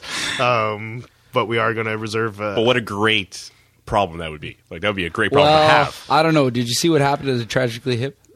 Yeah. yeah. If the scalpers get hold of our, There you go. Th- you, you know what though that that would be indicative of some pretty high success. You know, to have the Yeah. same problem as the tragically hips final tour had. yeah, I don't Uh, think we'll be of that perspective. I'm, I'm giving full respect to the Tragically Hip and everything they've done. Uh, I don't think we'll be in that that type of issue, but we will be having some tickets sold by online. But we also told the the ticketing groups uh, that you know we want reserved X amount of hard copy tickets to be sold in Timmins Mm-hmm. to ensure our residents have the chance to get out and get the tickets. Uh, See, that's great though. Even just thinking about that kind of stuff, right? So so we'll go that way, and whether it ends up being enough, if we have lineups uh, throughout the city trying to get the ticket on day one and we run out of tickets, uh, it'll be a problem that will cause some issues. But again, a, a, a good problem from an event perspective uh, to mean that it was a successful. But hopefully, everyone that wants to get a ticket uh, from our city has has the chance or is paying attention on day one of ticket sales and buys their ticket up. Yeah, absolutely. And anybody who's listening to this right now and hasn't gone to like the page, all 32 of you, so we could make an even 2,000, uh, go check out the Timmins. Uh, you bring it up again? Oh? I want to make sure I get it proper. The Timmins International Fireworks Competition Festival Facebook page, and go ahead, give them a like, share their page, spread the word. It's uh, it's going to be something big for our, for our town here, so uh, it's going to be a lot of fun. Yeah. Well, uh, even when I went down, I went down to the Nova Awards, eh? and a few mayors uh, that I met, you know, came over and said, "Congratulations, Steve! That's going to be a great festival." Uh, in our region, we've always waited for Timmins as the regional hub to be willing to to, to to lead in the region in that perspective. A few others kind of said, "How did you get three and a half million dollars?" passed for a festival and you got to keep in mind some of these communities have budgets that aren't much more than Yeah. than, Than than a few million dollars. um, so so it's it's a big deal, but I think it's going to go over very well. And if it doesn't, I know it's uh, my political uh, neck on the line, and that uh, that will be the issue going into to any future election. But I'm confident by next uh, July we'll be talking about. How great of a festival will be. Where one of the issues we're going to have to work on is accommodations, and we've already started to talk. To, we have all of the, uh, the hotels that are very interested in in the event uh, and whatnot. And but we've talked to uh, Northern College. We're talking to some of the campgrounds in the area, saying you know be ready for this. Uh, We're looking at setting up uh, temporary RV parks throughout the city, uh, so that people that want to come up and, and stay in their RVs. So it's going to be a large large project with a lot of planning to go in and ensure that we can uh, have capacity for everyone. I think when you look at the big event, people are staying in hotels from here to New Liskeard for a mining conference. Yeah. Um, Man, so It's crazy. we're, we know accommodations is going to be one of the challenges that we deal with, and uh, we want to ensure that we have as many partners on board to, to set up campgrounds. And Well, there's a I, bit. I got a spot on uh, Airport Road. It's gonna be a little rough to sleep in. Bring your sleeping bag though. You'll be good to go. the, the, I think there's one thing demographics wise that's a little bit different between the people who attend mining conferences and the people who attend rock shows. Some of these people really don't mind tent cities. You know, I, I, I have plans of letting people camp in my backyard. Twenty bucks, twenty bucks for a tent. I've been to Rockfest. I see what it's like. It's uh, you know, you can make a, a good amount of money. Well, and, and obviously, anyone attending from Timmins will go home. I think even if you get uh, people from Cochrane or, or Iroquois Falls, you may see them come back and forth as long as they got a designated driver for the night willing Yep. to drive them back and forth Absolutely. or uh, a, a bus system. Just like my wife is gonna pick me up after this. So I, I think I think you'll see the, that type of uh, thing happening as well, and we should have uh, lots of partners on board to ensure that we have the the accommodations around the city. And another great problem to have, right? Yeah, no having, kidding. Having so Yeah. many people come to the community. Oh God, I we- think we that's- can't fit everyone. Oh no, No, but I think that's another misconception about this, uh, and and where maybe some of the opposition is coming from is uh, when people talk about 3.5 million and the fact that you guys are having your your break even point. I think a lot of people kind of see this as okay, well, the the revenue that it's going to generate this is going to be 3.5 million to local businesses. This is not 3.5 million back to city coffers. And what I kind of feel like I have to explain to anybody who I'm having a conversation with this with is you're going to pay concessions. You're going to be buying tickets. Like all this money goes back to the event. Like that's that's besides the boost to the local economy. Mm-hmm. Well, the, the funny thing is, I had one guy, and he's very critical on the, the social media. Pages. You can say name. Come One on. guy. No, No, say I- name. I won't. no, I won't do. I won't do We'll names. bleep it. If you do names, we'll yeah, just yeah. Oh, yeah, we, it. we totally edit this stuff all the time, I- 100%. That's a lie. I we won't- don't edit anything. I, I won't do names, but he sends me emails. He sends me texts sometimes after council. dear Um, Lord. You gave him your phone number. my phone number's on the city Oh, webpage. okay. Um, so it's there for anyone, anyone that wants to reach out. Um, so it started off, you know, oh, this is going to lose money. It's going to be a horrible event. Why would you risk that much money to? Well, Steve, can you tell us where you're going to put the profits? Whoa. So, because I hear you're going to put the profits into your pool project. well, if we do have profits, that will be one of my recommendations. But then it's- council has to vote on it. If council doesn't support it, fine. But what better way to tell the residents of Timmins that they didn't have to Pay for the pool, pay for a portion of the pool that came from the profit of another event? come the from? best thing too is like, oh, uh, are you going to put this to the pool? I want to go somewhere else. Okay, well, if I don't put it to the pool, other money that would have went to the pool or wasn't going to go to the pool is now going to the pool. So, regardless of where this money goes. It's going back to the pool, Like, or go to any project. Like it's yeah, I'm not going to spend this money now. Like all right, we're going to put it to the roads, but the w- money we were going to spend on roads is now going to whatever.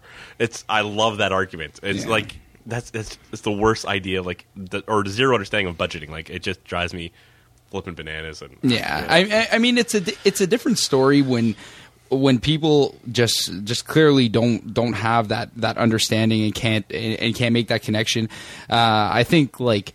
Uh, the connecting link stuff's a little bit more complicated. Like people kind of You know have, what? have a bit more. Having gone to the South Porcupine Volunteer Firefighters last night and coming in from North uh, Matheson for a meeting on uh, Friday, it's a beautiful stretch of Oh highway. Jesus! I drive it every day, every And- And it's unfortunate that it got to the point where it got in the discussions because it's a, a project. If you look at the last ten years of money that we've spent in the Connecting Link and the amount of work we've done, it doesn't add up to that one year. Uh, it was a really successful project that the province paid three million of the four point eight, whatever the final number was. Uh, of the project, um, so to have that much criticism, I mean, I had to lobby with a lot of people long and hard, and Mm-hmm. do some fairly unconventional things in getting us voted the worst. you road- do? Worst, Uh, what? Excuse We're- me. Whoa, sorry, whoa, whoa. unconventional. Unconventional. Yeah, gotta get- getting us nominated as the worst road in Ontario. Oh. Um, did That- did cause a stir down down in the discussions we had and, and, and whatnot, right? But it, it was a point that for me, it's a provincial highway. It was formerly hundred percent uh, Yep. provincially owned, maintained, downloaded to the city under an understanding that it would be ninety percent funded by the province. Um, and they may have kept that ratio. It's just the work was never done. Yeah. So when you're not doing the work that should be done, now we have a hundred plus million dollar project to do, uh, and that was m- my point down there. Is listen, this is your responsibility. If you think the city of Timmins is in a position to pay 120 million dollars for this project, we're not. We can't. Um, we need you to step up and take the share that you're responsible for. Now, they have an argument that there's some water sewer pipes that are underneath as part of the project too, and that's really not connecting link uh, road money. So that technically needs to come out from what their share of connecting link responsibility would be, and I can buy that. Um, but they still have tens and of millions of dollars that, that they need to come forward with, and to get them to accept that and give us the maximum funding allowed in the connecting link project and I think we were one of only two cities that got the maximum funding um, allowed in the entire province of the 77 cities that had connecting link projects. Uh, many cities that got turned down were perhaps told, "Well, the money went to Timmins. We're sorry." Um, was a Oh, bit that bloody Timmins. was Take more uh, money. th- I can tell Hey, you there's, worst, worst road in Ontario. Eh? I, ca- I can tell you there's a lot of people that that were upset seeing a neighboring city Yeah. get three million dollars and them not get get Mm-hmm. a, get a share. Um, so it was a very big win for the city of Timmins. So we spent more money than we spent the last decade, as I said, and a lot of it came from the province. So it should have been something that we were celebrating. And I understand things may not have been made as clear as they, they could have been uh, with some of the amendments that went through on the project. But the, the end of the day, the project went out um, and was amended before the bids came in to be 1.4 kilometers.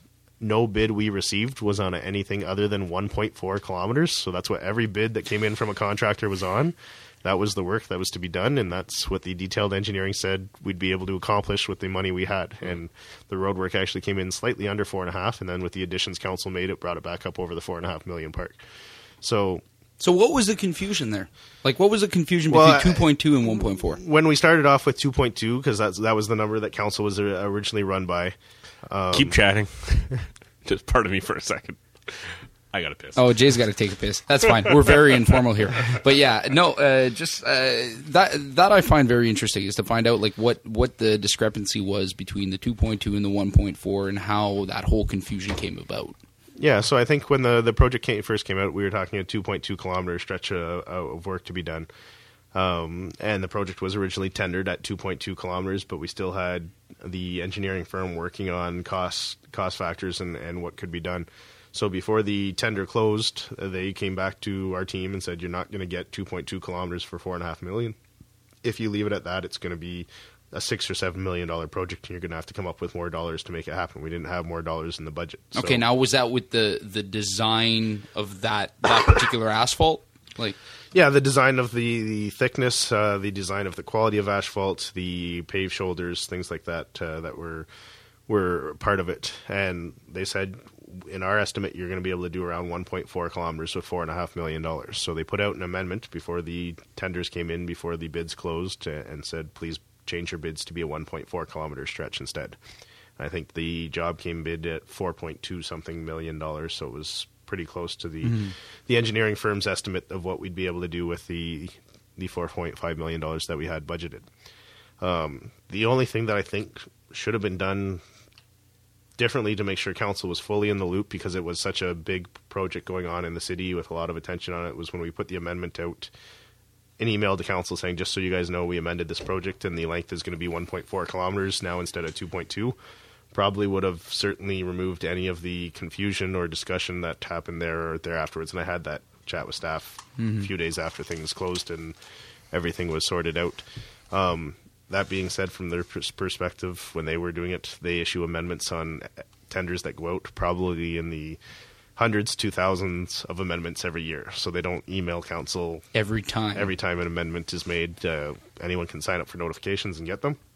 But I said, you know, when you're doing a major project with this much scrutiny and this much money involved, it probably would have been good practice. an email would have would have avoided us getting to the point where we're getting. Um, so that's the one thing that I, I would have seen done done differently uh, that would have made things clear as day. But I think uh, as councillors have mentioned, most of them understood the 1.4 kilometers was in the report. It was in the report they read. It was what they assumed they were approving uh, based on the report. A couple differed, and we cleared things up, and one ended up voting against the project. It was great TV though. It was awesome. yeah, I loved it. the "You're not my boss." And uh, wait, there's a couple good back and forth, catchphrases that came out.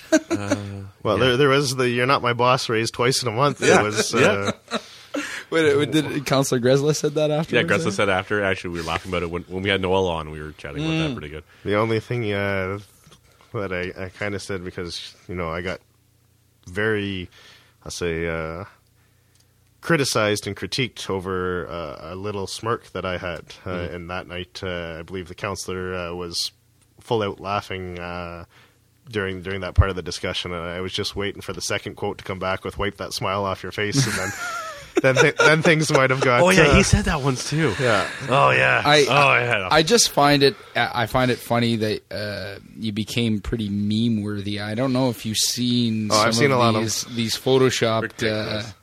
Ridiculous. man, like like some people. but let's uh, let's be fair. Super low quality. Like you got to put your if you're going to do that shit, You're gonna- put your work into it. Come Like do it man. properly. I, I can't stand shitty, shoddy work. You know, and that's and that's back to when I said, uh, you know, I'm just going to stop engaging with certain Mhm. certain groups.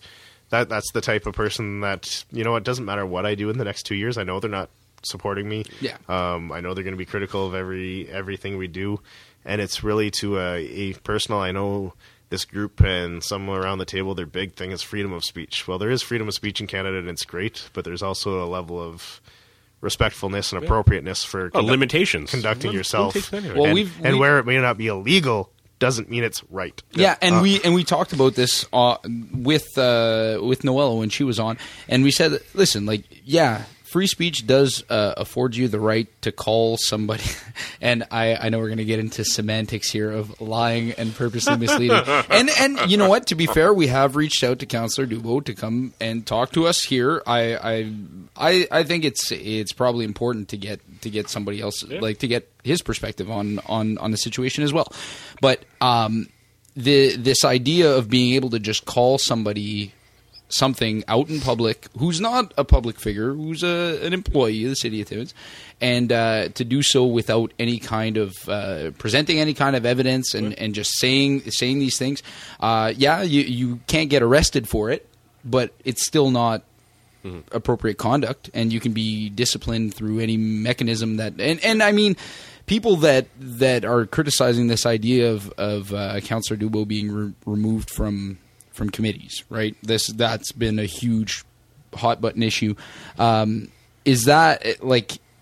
That's something that council is able to do, That's right? power for it. we appoint the committees by resolution. We change the committees by resolution, and th- these are some of the misconceptions out out there that ha- happen with this whole event. Right? Like I get told all the time, "Well, you don't have the authority as mayor to remove the councillor from committees." Hundred percent agree with you. I don't. That's why council Yep. voted Council and, and council passed a resolution to change our committee structure. Um, Councillor Dubo ha- has pointed out in the meeting said, you know, he finds this. Uh, it coincidental that the BIA issue came at the same issue. It's not coincidental. That played a large portion of the reason why we felt there was a, a need to make a change. And the biggest one that I struggled with it, and I didn't enjoy this process. I did many media interviews, and after it, then after the cameras go off, they say, you know, Steve, didn't look like this was something you were happy was happening, something you enjoyed doing. I said, no, of course not. I said, I know we both look bad in this. This is not a situation for council where anyone at that table comes out walking and looking better. Um, it was a sad day in, in, in City of Timmins Council. And, I, and I'm disappointed it got there. When I sent the letter that he says and, and Councillor Campbell found so offensive and so offside, um, asking for an apology, I had several members and senior staff who were in the meeting say, Steve, you know, we know you've had your issues. It seems like you 100% want him to apologize. You've given him every out to, to come and just say, I'm sorry, Yeah. things got heated, it went a little too far, and I retract that statement, although I still disagree with the issue at large. Um, and it could have been done, but to, to come and criticize us for not having the resolution in the public agenda and not having the package in the public agenda, we did that for his benefit. We did that anticipating that the in-camera meeting would go smooth. He'd accept, yep, okay, maybe it went too far. I'll make an apology in the public mesh- meeting. And none of it would have come out. None of it. Yeah. It, all the public meeting would have started was, Mayor, I'd like to uh, make a statement. I'd like to apologize uh, in the heat of the debate, and, and I made a statement that I don't think I should have articulated in that manner. And it would have been the end, and the public wouldn't have known there was An a- issue. any discussion, mm-hmm. Yeah. any issue mm-hmm. within council, mm-hmm. any request. It would have just been him being the the bigger man in the position and Yeah, saying, I I'm probably so- would we probably would look better. He probably would have got away like Say- looking like the big man, like yeah, saying. Yeah. saying I'm sorry, and everything would have went on, and there would have been no issue. So we left the resolution and everything out on purpose to benefit Councillor Dubo. and now it's turning And into a to- charter of rights and to- freedoms issue. to have it turned and say we left it off the agenda to hide and keep secrecy. We sent him the package. He got the emails. He knew what was coming. He emailed me and told me, "I don't agree with this. Take it off the in-camera agenda. You want to do it? Do it in the public format." Um, Okay. So there was no surprise. There was no issue. It was a, a very should have been simplistic to accept. Yep, things went too far. Um, I even offered to lead it in with the explanation of, "Yep, maybe things could have been a little more clear." Mm-hmm. Okay, I'm sorry. I don't believe anything was purposely omitted, and it was just an issue. And the issue with that, and I'll make it clear, the accompanying bylaw. So the resolution we passed did not mention any distance. So where everyone says it was an illegal resolution, the resolution that count was read and voted by council did not have It a didn't say distance on it. 2.2 like it did not say are saying. 2.2. Okay. The att- accompanying bylaw document had 2.2 in it. And what happened was the clerk was going away from the office and had written the ad- accompanying bylaw before he left for vacation or his conference, wherever he was going. Um, and had the 2.2 because the tender was still out with 2.2 at this point. After he left, the amendment went out to change it to 1.4, and when he came back on the Monday of the meeting, never updated the accompanying bylaw to reflect the amendment to match the report that said 1.4 kilometers. Um, so there was the discrepancy between the report and the accompanying bylaw that was drafted. So it was an honest mistake. And the clerk admitted it was his mistake. Uh, wasn't trying to deceive or pull a quick one on council or hide from them that the- Deliberately mislead Or- or mislead and or hide from them the fact that it changed. The report in very bold letters said a 1.4 kilometer stretch, and I, I believe if you want to go back and pull up council meetings, you can go uh, back to the May 16th meeting around the 100 hour and five minute mark, uh, if my memory serves me correct.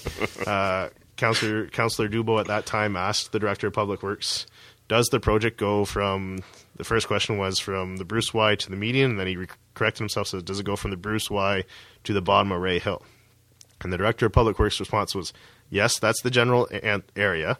However, we're going to start at the Bruce Y, and we're going to go f- as far along the straight stretch as we can with four and a half million dollars, and we probably won't get to the bottom of the Bruce Y of the or Ray, of, Hill. of- Ray of Hill. Ray Hill. Yeah. So to say that this was the first time we ever knew we weren't going to get to the bottom of Ray Hill, or or that it wasn't the plan to start at the Bruce Y and go as far towards Ray Hill as we could within the budget. Hmm.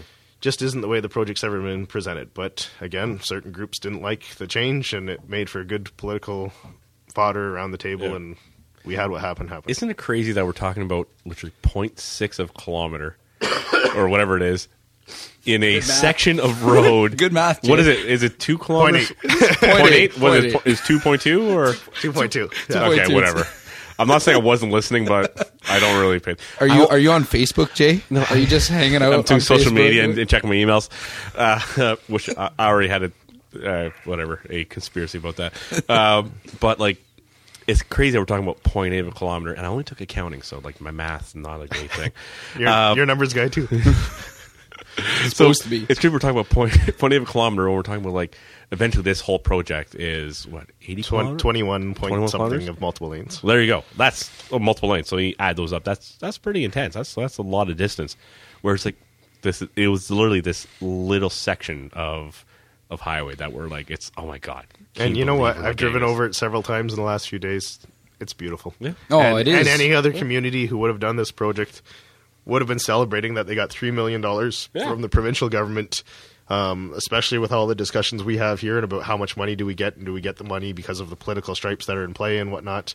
This was a big win for the city of Timmins to max out funding and a project that many of previous mayors, our MPP, many people involved have lobbied for for some long time, and we finally broke through and uh, through all the lobbying done across the province, through FONOM and all those people got the Connecting Link project, uh, Connecting Link funding reestablished, and then maxed out from a Timmins point of view, and the funding received in year one was an announcement that any other city would have celebrated and been thankful Oh, that absolutely. they, they yeah. and it's turned into this this kind of mess and Circus. Uh, yeah, circus. A, a little bit like I don't know. As as an ex, external person watching this, uh, and we've talked about this, just saying that anybody who was maybe pondering running for council uh, or did probably might not want to anymore. or, or may have lost.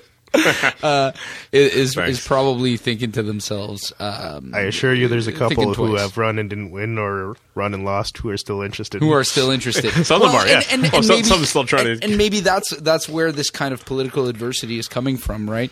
And um, I, I'm just wondering where, like, where this all kind of started. Well- if if there's because the way you're presenting it to me seems extremely reasonable. It just seems that you know, like the, this is what's happening, this is what we're doing, and so on. It doesn't sound like there's any kind of political motivation behind it or anything like that. You, you're not making any bones about what your agenda is. You know what? I got a call the, the other day, and I won't mention names again, uh, from somebody who said, you know, I really wish you would. It'd be so awesome. No. I'm kidding. from somebody who said, uh, Steve, uh, there's a group uh, trying to find a candidate to run against you in 2018. And I said, you know what? I said, I really don't care. I said, I got much bigger issues to deal with than worrying about campaigning for the next two years. I'm trying to land an international investment to, to build a 500,000 square foot factory in Timmins. Uh, we're working on international partnerships. We have one international client here. We have businesses expanding. We're facing challenges at the city. My role for the next two years isn't to worry about the 2018 campaign. It's not campaigning, exactly. Uh, yeah, yeah. But I said, give me some names. So then the TTA comes up, and I said, "This isn't a surprise." Mm-hmm. you know, the fact that the Timmins Taxpayers Association is not a supporter of mine. What? Um, when the person who ran for mayor against me comes and makes presentations with them and attends Weeks the meetings, later. and the counselor who clearly opposes most of what I do at, at the table is made a slip at the last meeting. Uh, That was awesome. I, I caught that. I loved and it. It's clear there's an association there. Um, isn't a surprise that they're out looking for someone to run against me. Yeah. I, am assuming they're not the only group in Timmins that may be considering finding someone to run against me. That's politics. That's That's how it works. democratic society, and I don't I don't fear it. I don't have an issue if the people of Timmins don't like what I'm doing as mayor. I don't want to be mayor. Yeah. Like, Yeah. if the majority, I understand every decision I make, some people in Timmins aren't going to like Yep. that decision. But at the end of this four years, if people look back and say, you know what, uh, we brought a company from Texas, hopefully by that time they'll be able to say we brought a, a large company from China in, uh, we repaired a good portion of the highway, built a new recreation center. If the people sitting around the, the table and the community look and say, you know what, looking at everything that's happened in the, in the community, I don't like Steve Black uh, as mayor. I don't want to be the mayor. I, I, I'm the mayor, and I enjoy being the mayor because I believe I'm doing initiatives that the people of Timmins support, and that they're happy to see some changes. I know not everyone supports every decision. If anyone thinks they can get through a four-year political term without having people criticize one of their decisions along the way, um, it just doesn't work like that. So I understand there's going to be controversial decisions that we make that not everyone will support, or maybe a majority doesn't support. Uh, but when they look back at the whole package and everything that's transpired this term, my hope is they say, you know what, even with the circus that happened on Monday nights for a, a section of the term, even with some of the projects that I don't agree with, I really like the overall shape of the community and the change it has taken in four years. I'm still going to support the mayor and the councillors who, who got us to this point. Then I'm happy and I would love to serve another term as mayor. People ask me all the time, are you going to run again for mayor? I said, I don't know. It's 2018. Talk to me in 2018. I, I enjoy my job. I love my job six out of seven days a week. Um, Yeah. Is that So- a slip too? No, it's not. I, I, I really I know Sundays are tough. I know. I get it. you, you, know, you know what? It's gotten to the point, I think, for most of council where Monday's not something that we look Mm-hmm. forward to. Well, even Um, Noella had mentioned that is Yeah. you know she's And- not looking forward going on Monday nights. Yeah. And as a counselor, um, and even for the first year as as mayor, a year and a half, I looked forward to Monday nights because we were discussing the issues and having debates, and they can be adversarial debates on issues, but that's part of what you love as a politician. Now it's just gotten to a point. Uh, like I had one of the counselors come in the week after I called him out of order and faced so much criticism for, from this group for telling me he was out of order, and if he didn't come to order, he was going to leave the meeting. He walked into City Hall in front of staff and said, "Was I out of order on Monday? Yes. Was I out of order on purpose on Monday? No. By design on Monday? Yes." And that was the end of the conversation. The staff asked me, "What did he just say?" So he essentially said, "Yep, what happened on Monday was on purpose, and It's political. it, it's it's political and it is what it is. So how I'm going to face criticism for having to handle it the way I do, but I need to keep order in the meeting. I can't Yeah. I can't let it get to the stage where they want it to go and people are just yelling to each other and Oh, yeah. and and and one one of the things that that I and I, I'm glad to to kind of start to have some local politicians on even though the show wasn't kind of designed to be a political show strictly it's slowly becoming one um, it's this idea that you're going to start having out these these personal things where you're reading emails back and forth to each other about no this is actually what I said and this is actually what I said um, like that's that to me is not where It's like draining. you should be you should be debating the issues at, at council, not not oh well you know uh, trying to subvert somebody's credibility, and uh, it's it, that's where it becomes destructive rather than constructive. And to some uh, to a lot of people, not me and Jay because we find it extremely entertaining, but uh, but, but to some people they tune out to that kind of stuff, right? They hear that and, ah, it's just arguing. there's a lot of people that think city council's a circus or an issue right now, and I, I can't blame them. We're not functioning how a council should function, where you debate the issues and and you accept the issues. And if council votes to do a festival, they voted to do a doing a festival. You don't write three letters to the editor saying we shouldn't be doing a festival. It's voted on. It's moving forward. And if you have a real concern about taxpayers' dollars, you don't criticize the city and criticize the festival that's coming. You find your best way to promote it, and ensure it makes money and breaks even, so that you're protecting the taxpayers' dollars. Exactly. That's if I if I didn't agree with something, but I wanted and I didn't agree with it because I thought it put the taxpayers' dollars at risk. When it's approved, I'm going to work my best to get that thing to be as successful as possible Mm-hmm. because by doing so, I protect the state taxpayers' dollars, and that's what they elect you to do. And because and, and you can still do that and be public about the fact that you opposed it in the first place, um, so that if you know the city wants the the population of the city wants to go into the direction of saying you know what next term we don't want to take risks like this with with taxpayer money, then they'll they'll elect somebody else. Yeah. But that's not the case for this term. Well, and I, and I don't have any issue with anyone, and I've done this before. And the same counselor has criticized me for doing an interview, saying, "You know what? I respect council's decision, and that's the way we're going to go. My opinion differed because of this and this and this, and you give your opinion so the public knows where you stand."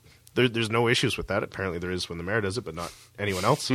um, but but that's you're still showing respect for the decision council made, and that's what we're supposed to do. And you still go forward to carry that decision out in the future. But you're allowed to give your opinion of why. We just finished a debate ten minutes ago. You can't do a media interview and say, "Oh no, I think this was a really great idea." And the media's gonna say, "Well, you just criticized it ten minutes ago." Yeah.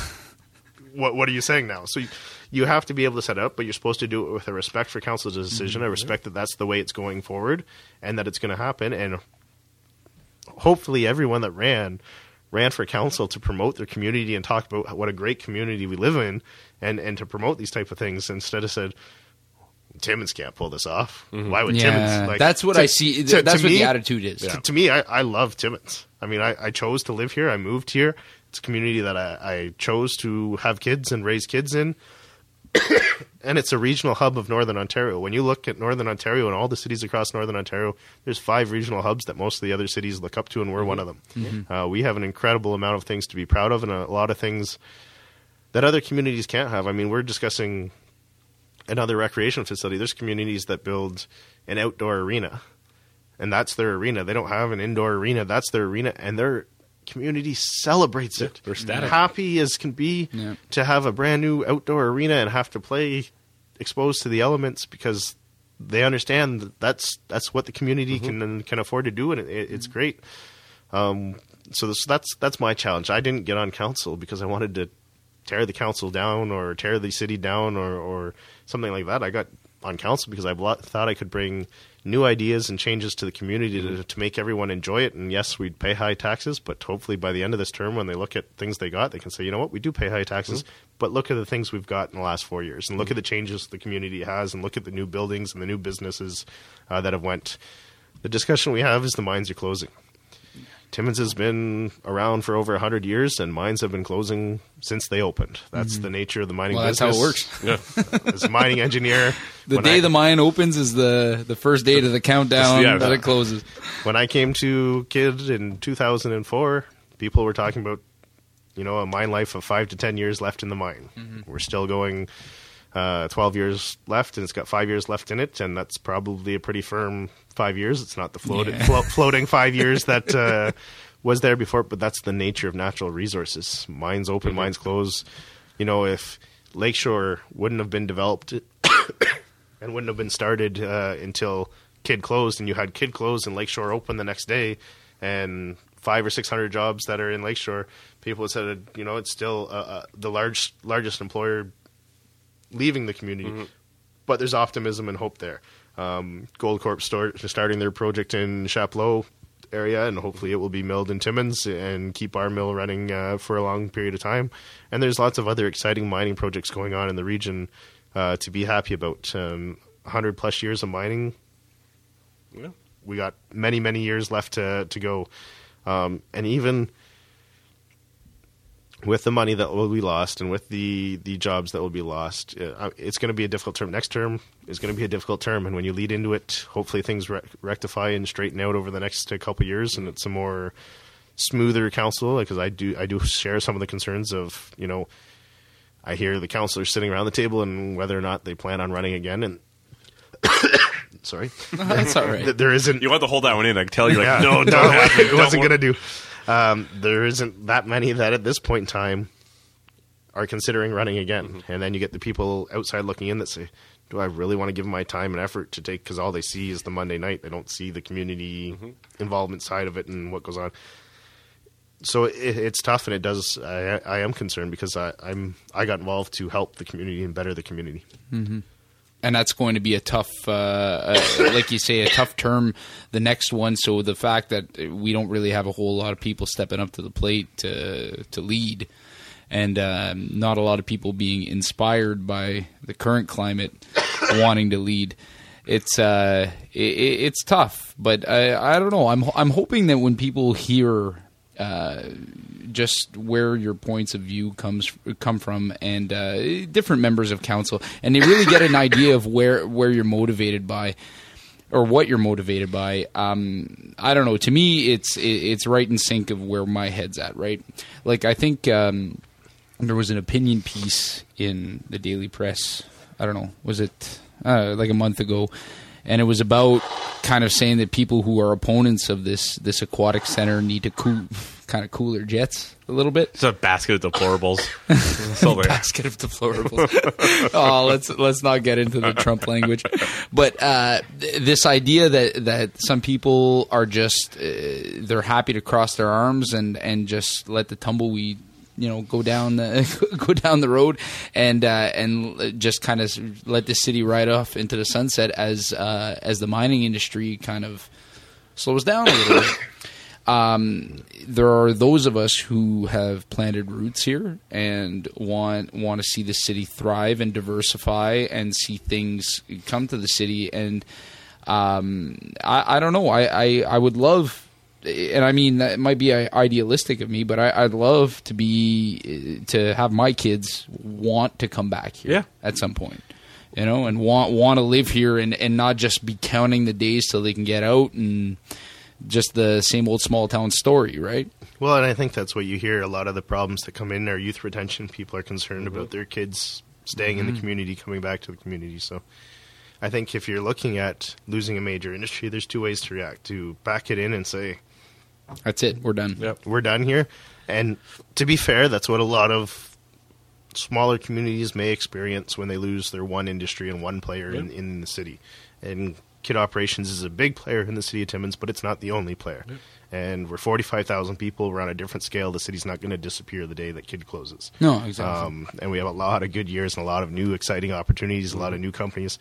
I mean, you don't see hotels invest ten to fifteen million dollars to build new hotels. And I assure you, they knew Kidd yep. Closing was on the horizon when they do their business cases and look at the community. You don't see three and four of them make that investment in a city because they say, you know, seven years, it's over. Yeah. It's time time to pack it in and time to take everything out. Um, you don't see people like the Bucket Shop make multi-million dollar developments of their business and redevelop their business to, to build a great new facility in the community. You don't see foreign companies who can choose any place. I mean, when we started with Calabrian, they were looking anywhere in eastern Canada.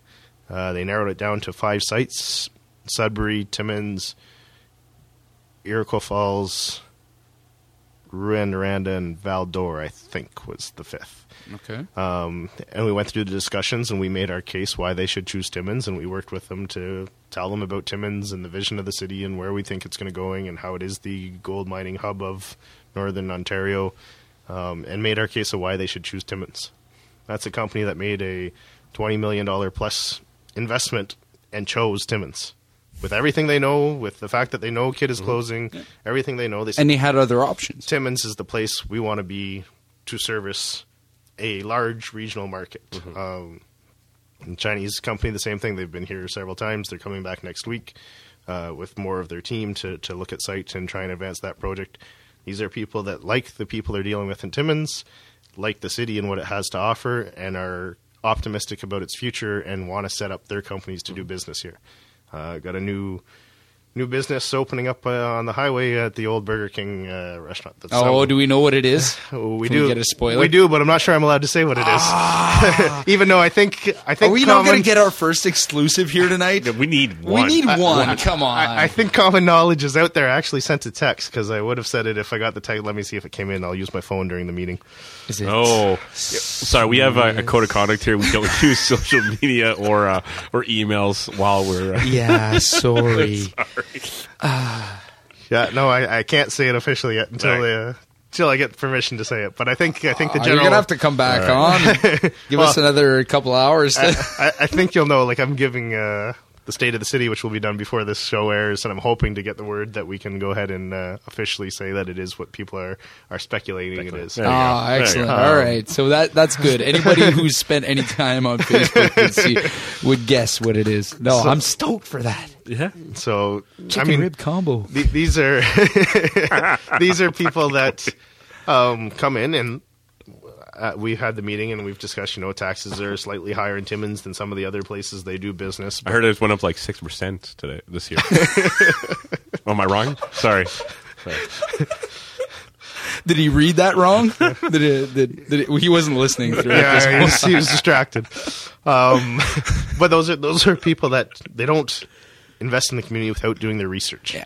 They don't not understand what taxes are, what hydro is. Mm-hmm. Um, they don't un- they don't not have 400 other cities that could choose to o- open up, up. that type of business. or not set up. Right? And they've made that decision to come to Timmins and invest in Timmins, and that's what I think. Um, problem with social media is the negative people have no issues being behind a keyboard and being negative and putting whatever they want to put on it. The positive people sometimes, and you've seen that totally change with the festival, but are sometimes hesitant to engage because they don't want to deal with the negative people. They don't want to even. I agree. And I get. I mean, I could pull up my uh, Facebook and go through the messages, but I wouldn't do that to the people that message me. And show the number of people that say, you know what, Steve, things are going great in the city. We're happy. We support you.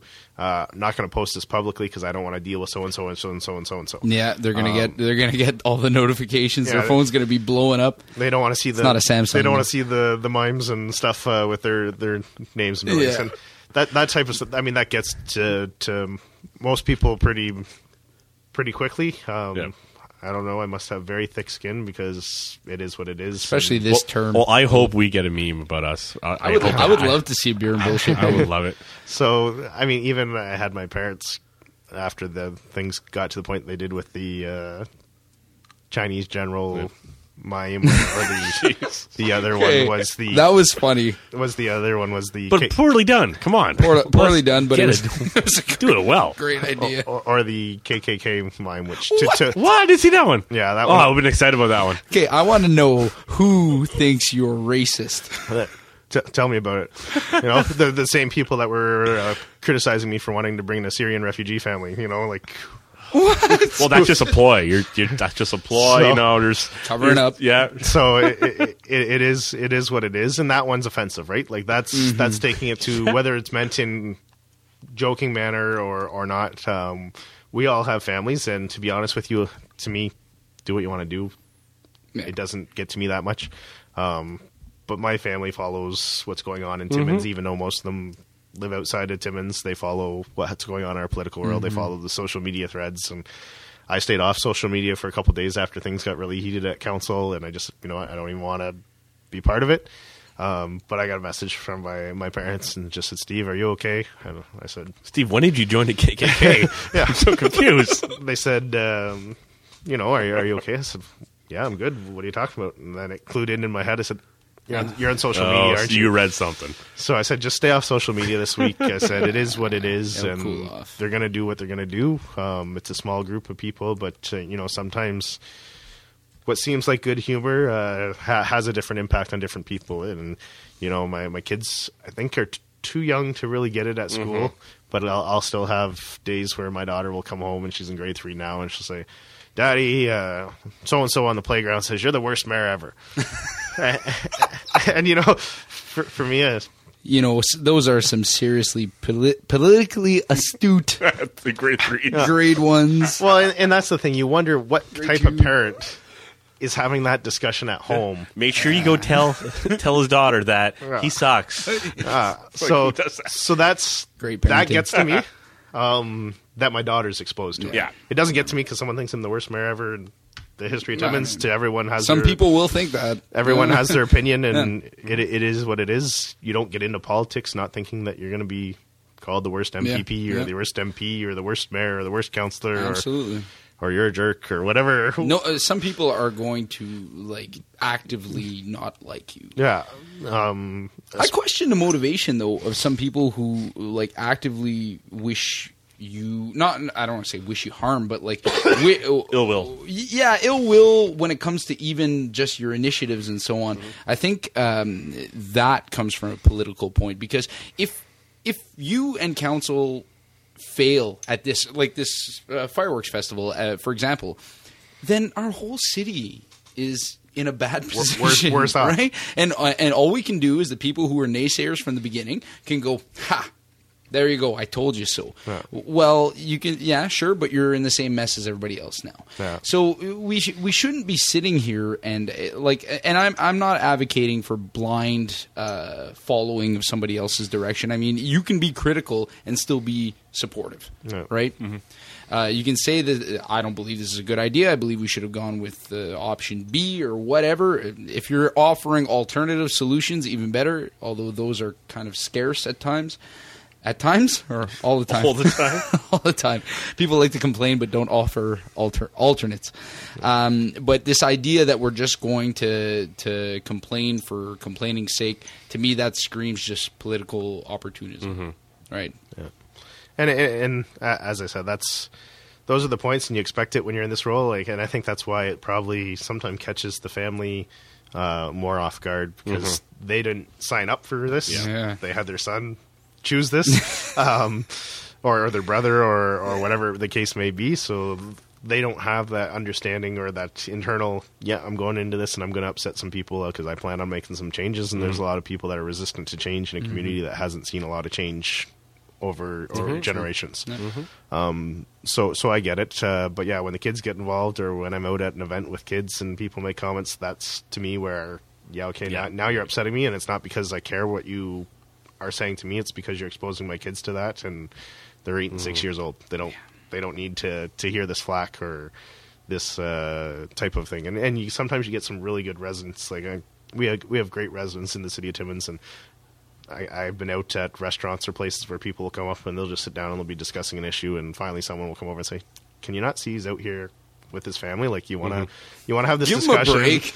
make make the appointment in the office and To go be and- fair, though, better yet, they're, better- they're six and eight years old. They got to learn eventually. Oh, trust, tr- trust me, they're probably now the most politically astute six and eight year olds in the city. Although they although they do have a, a misunderstanding of what the mayor's role is, and sometimes they just tell their friends that daddy's the boss of the whole city. Uh, uh, that's very true. Yes, I, I think there are some grown adults that have that impression of what what the mayor's role is. Well, eh, to be honest with you, it's true because some of the issues you get in the role, people will call in, uh. and it will be a civil matter, it will be whatever, and you'll say, "I'm sorry, I, I can't help you with your your neighborly dispute." Well, you're the mayor. What do you mean you can't come in and pick? and so eh, those type of things are, are, are tough as well because there is that expectation that You're going to be an advocate for every single person. you're not even. I don't even mind being an advocate if something something's wrong, even if it's not within our responsibility. I don't mind calling someone and having a chat and saying, you know, can we get past this, or, or can we fix this for for your your neighbor or your business or whatever it may be. I don't mind that, but it's just uh, sometimes the the sheer just well, I'm not supporting you. Well. I, I hope you reconsider in the next few years, but not supporting me for something I have no power to do. So, so are you saying that you're not going to be Cory Booker, who is uh, was he not the mayor of Newark, and he used to go shovel people's driveways? yeah, yeah, yeah. So that that's not going to happen anytime soon. I can't call upon you to. Go. There's a big bank here. I just finished. I just kinda- finished cleaning I'm my driveway. tired. I'm about. Just- I'm about ready to go to work, my and the shoulder plow out. just came by. to to be honest with you, there are situations where um, people will call it, and you know staff can't, and that's why you'll see mayors do things like that. You know, staff can't change their policy and make Yeah. a, a one-off special accommodation for a resident who has an issue, and maybe it's a senior citizen who had recently fallen and hurt themselves, or whose husband, who usually does things, can no longer do it, and you try and make arrangements, or, or maybe you go over and you sh- help shovel it if there's a big storm type of thing, and that that gets d- done by by many. I mean, we've had counselors who have had interactions where something as simple as you know staff's asking to place the garbage bins here because that's the angle the truck turns around. It's an extra two feet from where you normally place it. Um, and it gets to a point where staff, no, we can't pick it up in that other location. The truck doesn't make Yeah. the bend Yeah. in that that fashion. Whereas the the counselors have said, well. I'll come by in the morning and I'll I'll pull your garbage bins the, the the extra few feet. So that The things you guys do. most most people never see that side of being Yeah, in municipal politics, right? But the, generally, the people around the table, and even the ones who I've had disagreements with, generally are good people Mm-hmm. um, and believe they're doing the right things and will go out of their way to help members of the community. So even though we have issues on what we think the correct approach to council is, what we think our correct roles are, uh, and things like that, uh, I don't knock them as people. They're there because they truly believe that approach and that mentality around the table is the right way to do it. Um, it's unfortunate that we disagree, but So be it, right? it is what it is, and I I don't think they're there because they don't believe they're doing what their interpretation of the best thing for the city is or Mm-hmm. the right thing for the residents. I believe everyone sitting around the table, no matter whether we agree or disagree, is there because they believe they're, They're doing what's- good. They're doing good, and they're doing what's right. And see, that's great. I, I love to hear that. And I think, uh, I mean, we're coming up on the two hour mark. This is the Yeah. longest podcast we've Yeah. done so far. Um, I think if we've not exhausted our own endurance right now, we've definitely exhausted our listeners, our listeners' endurance. So uh, I think we're going to take that cue to wrap it up. You know what? I really appreciate you coming in and talking to us a little bit about this. It's it's really kind of enlightened uh, my perspective on it because I, I think we can get really tainted by just reading the stuff that goes on in social media, and you kind of get this idea or this caricature of who our mayor is and who our councilors are.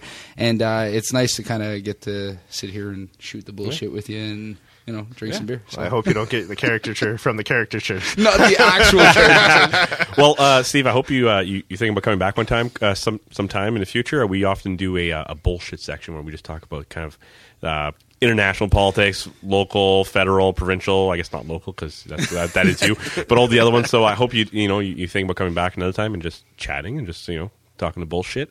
Uh, I think it'd be a lot of fun. I think you would enjoy it. Yeah, I happen to, to to follow the other levels of politics, uh, both both, both uh, regionally and internationally, There you go. uh, quite closely. Although I've kind of tuned out to the the U.S. one now. It's gone. A little too ridiculous. yeah, it's gone gone too we far. That, We- we, will we save actually- that we for part two. Yeah, We're going to save that for There part two. So, uh, Jay, you want to sign us off for our uh, longest podcast ever? All right. Uh, so I guess we'll go with uh, there's no such thing as bad beer. Only beer that tastes better than others. Cheers. Cheers. Cheers.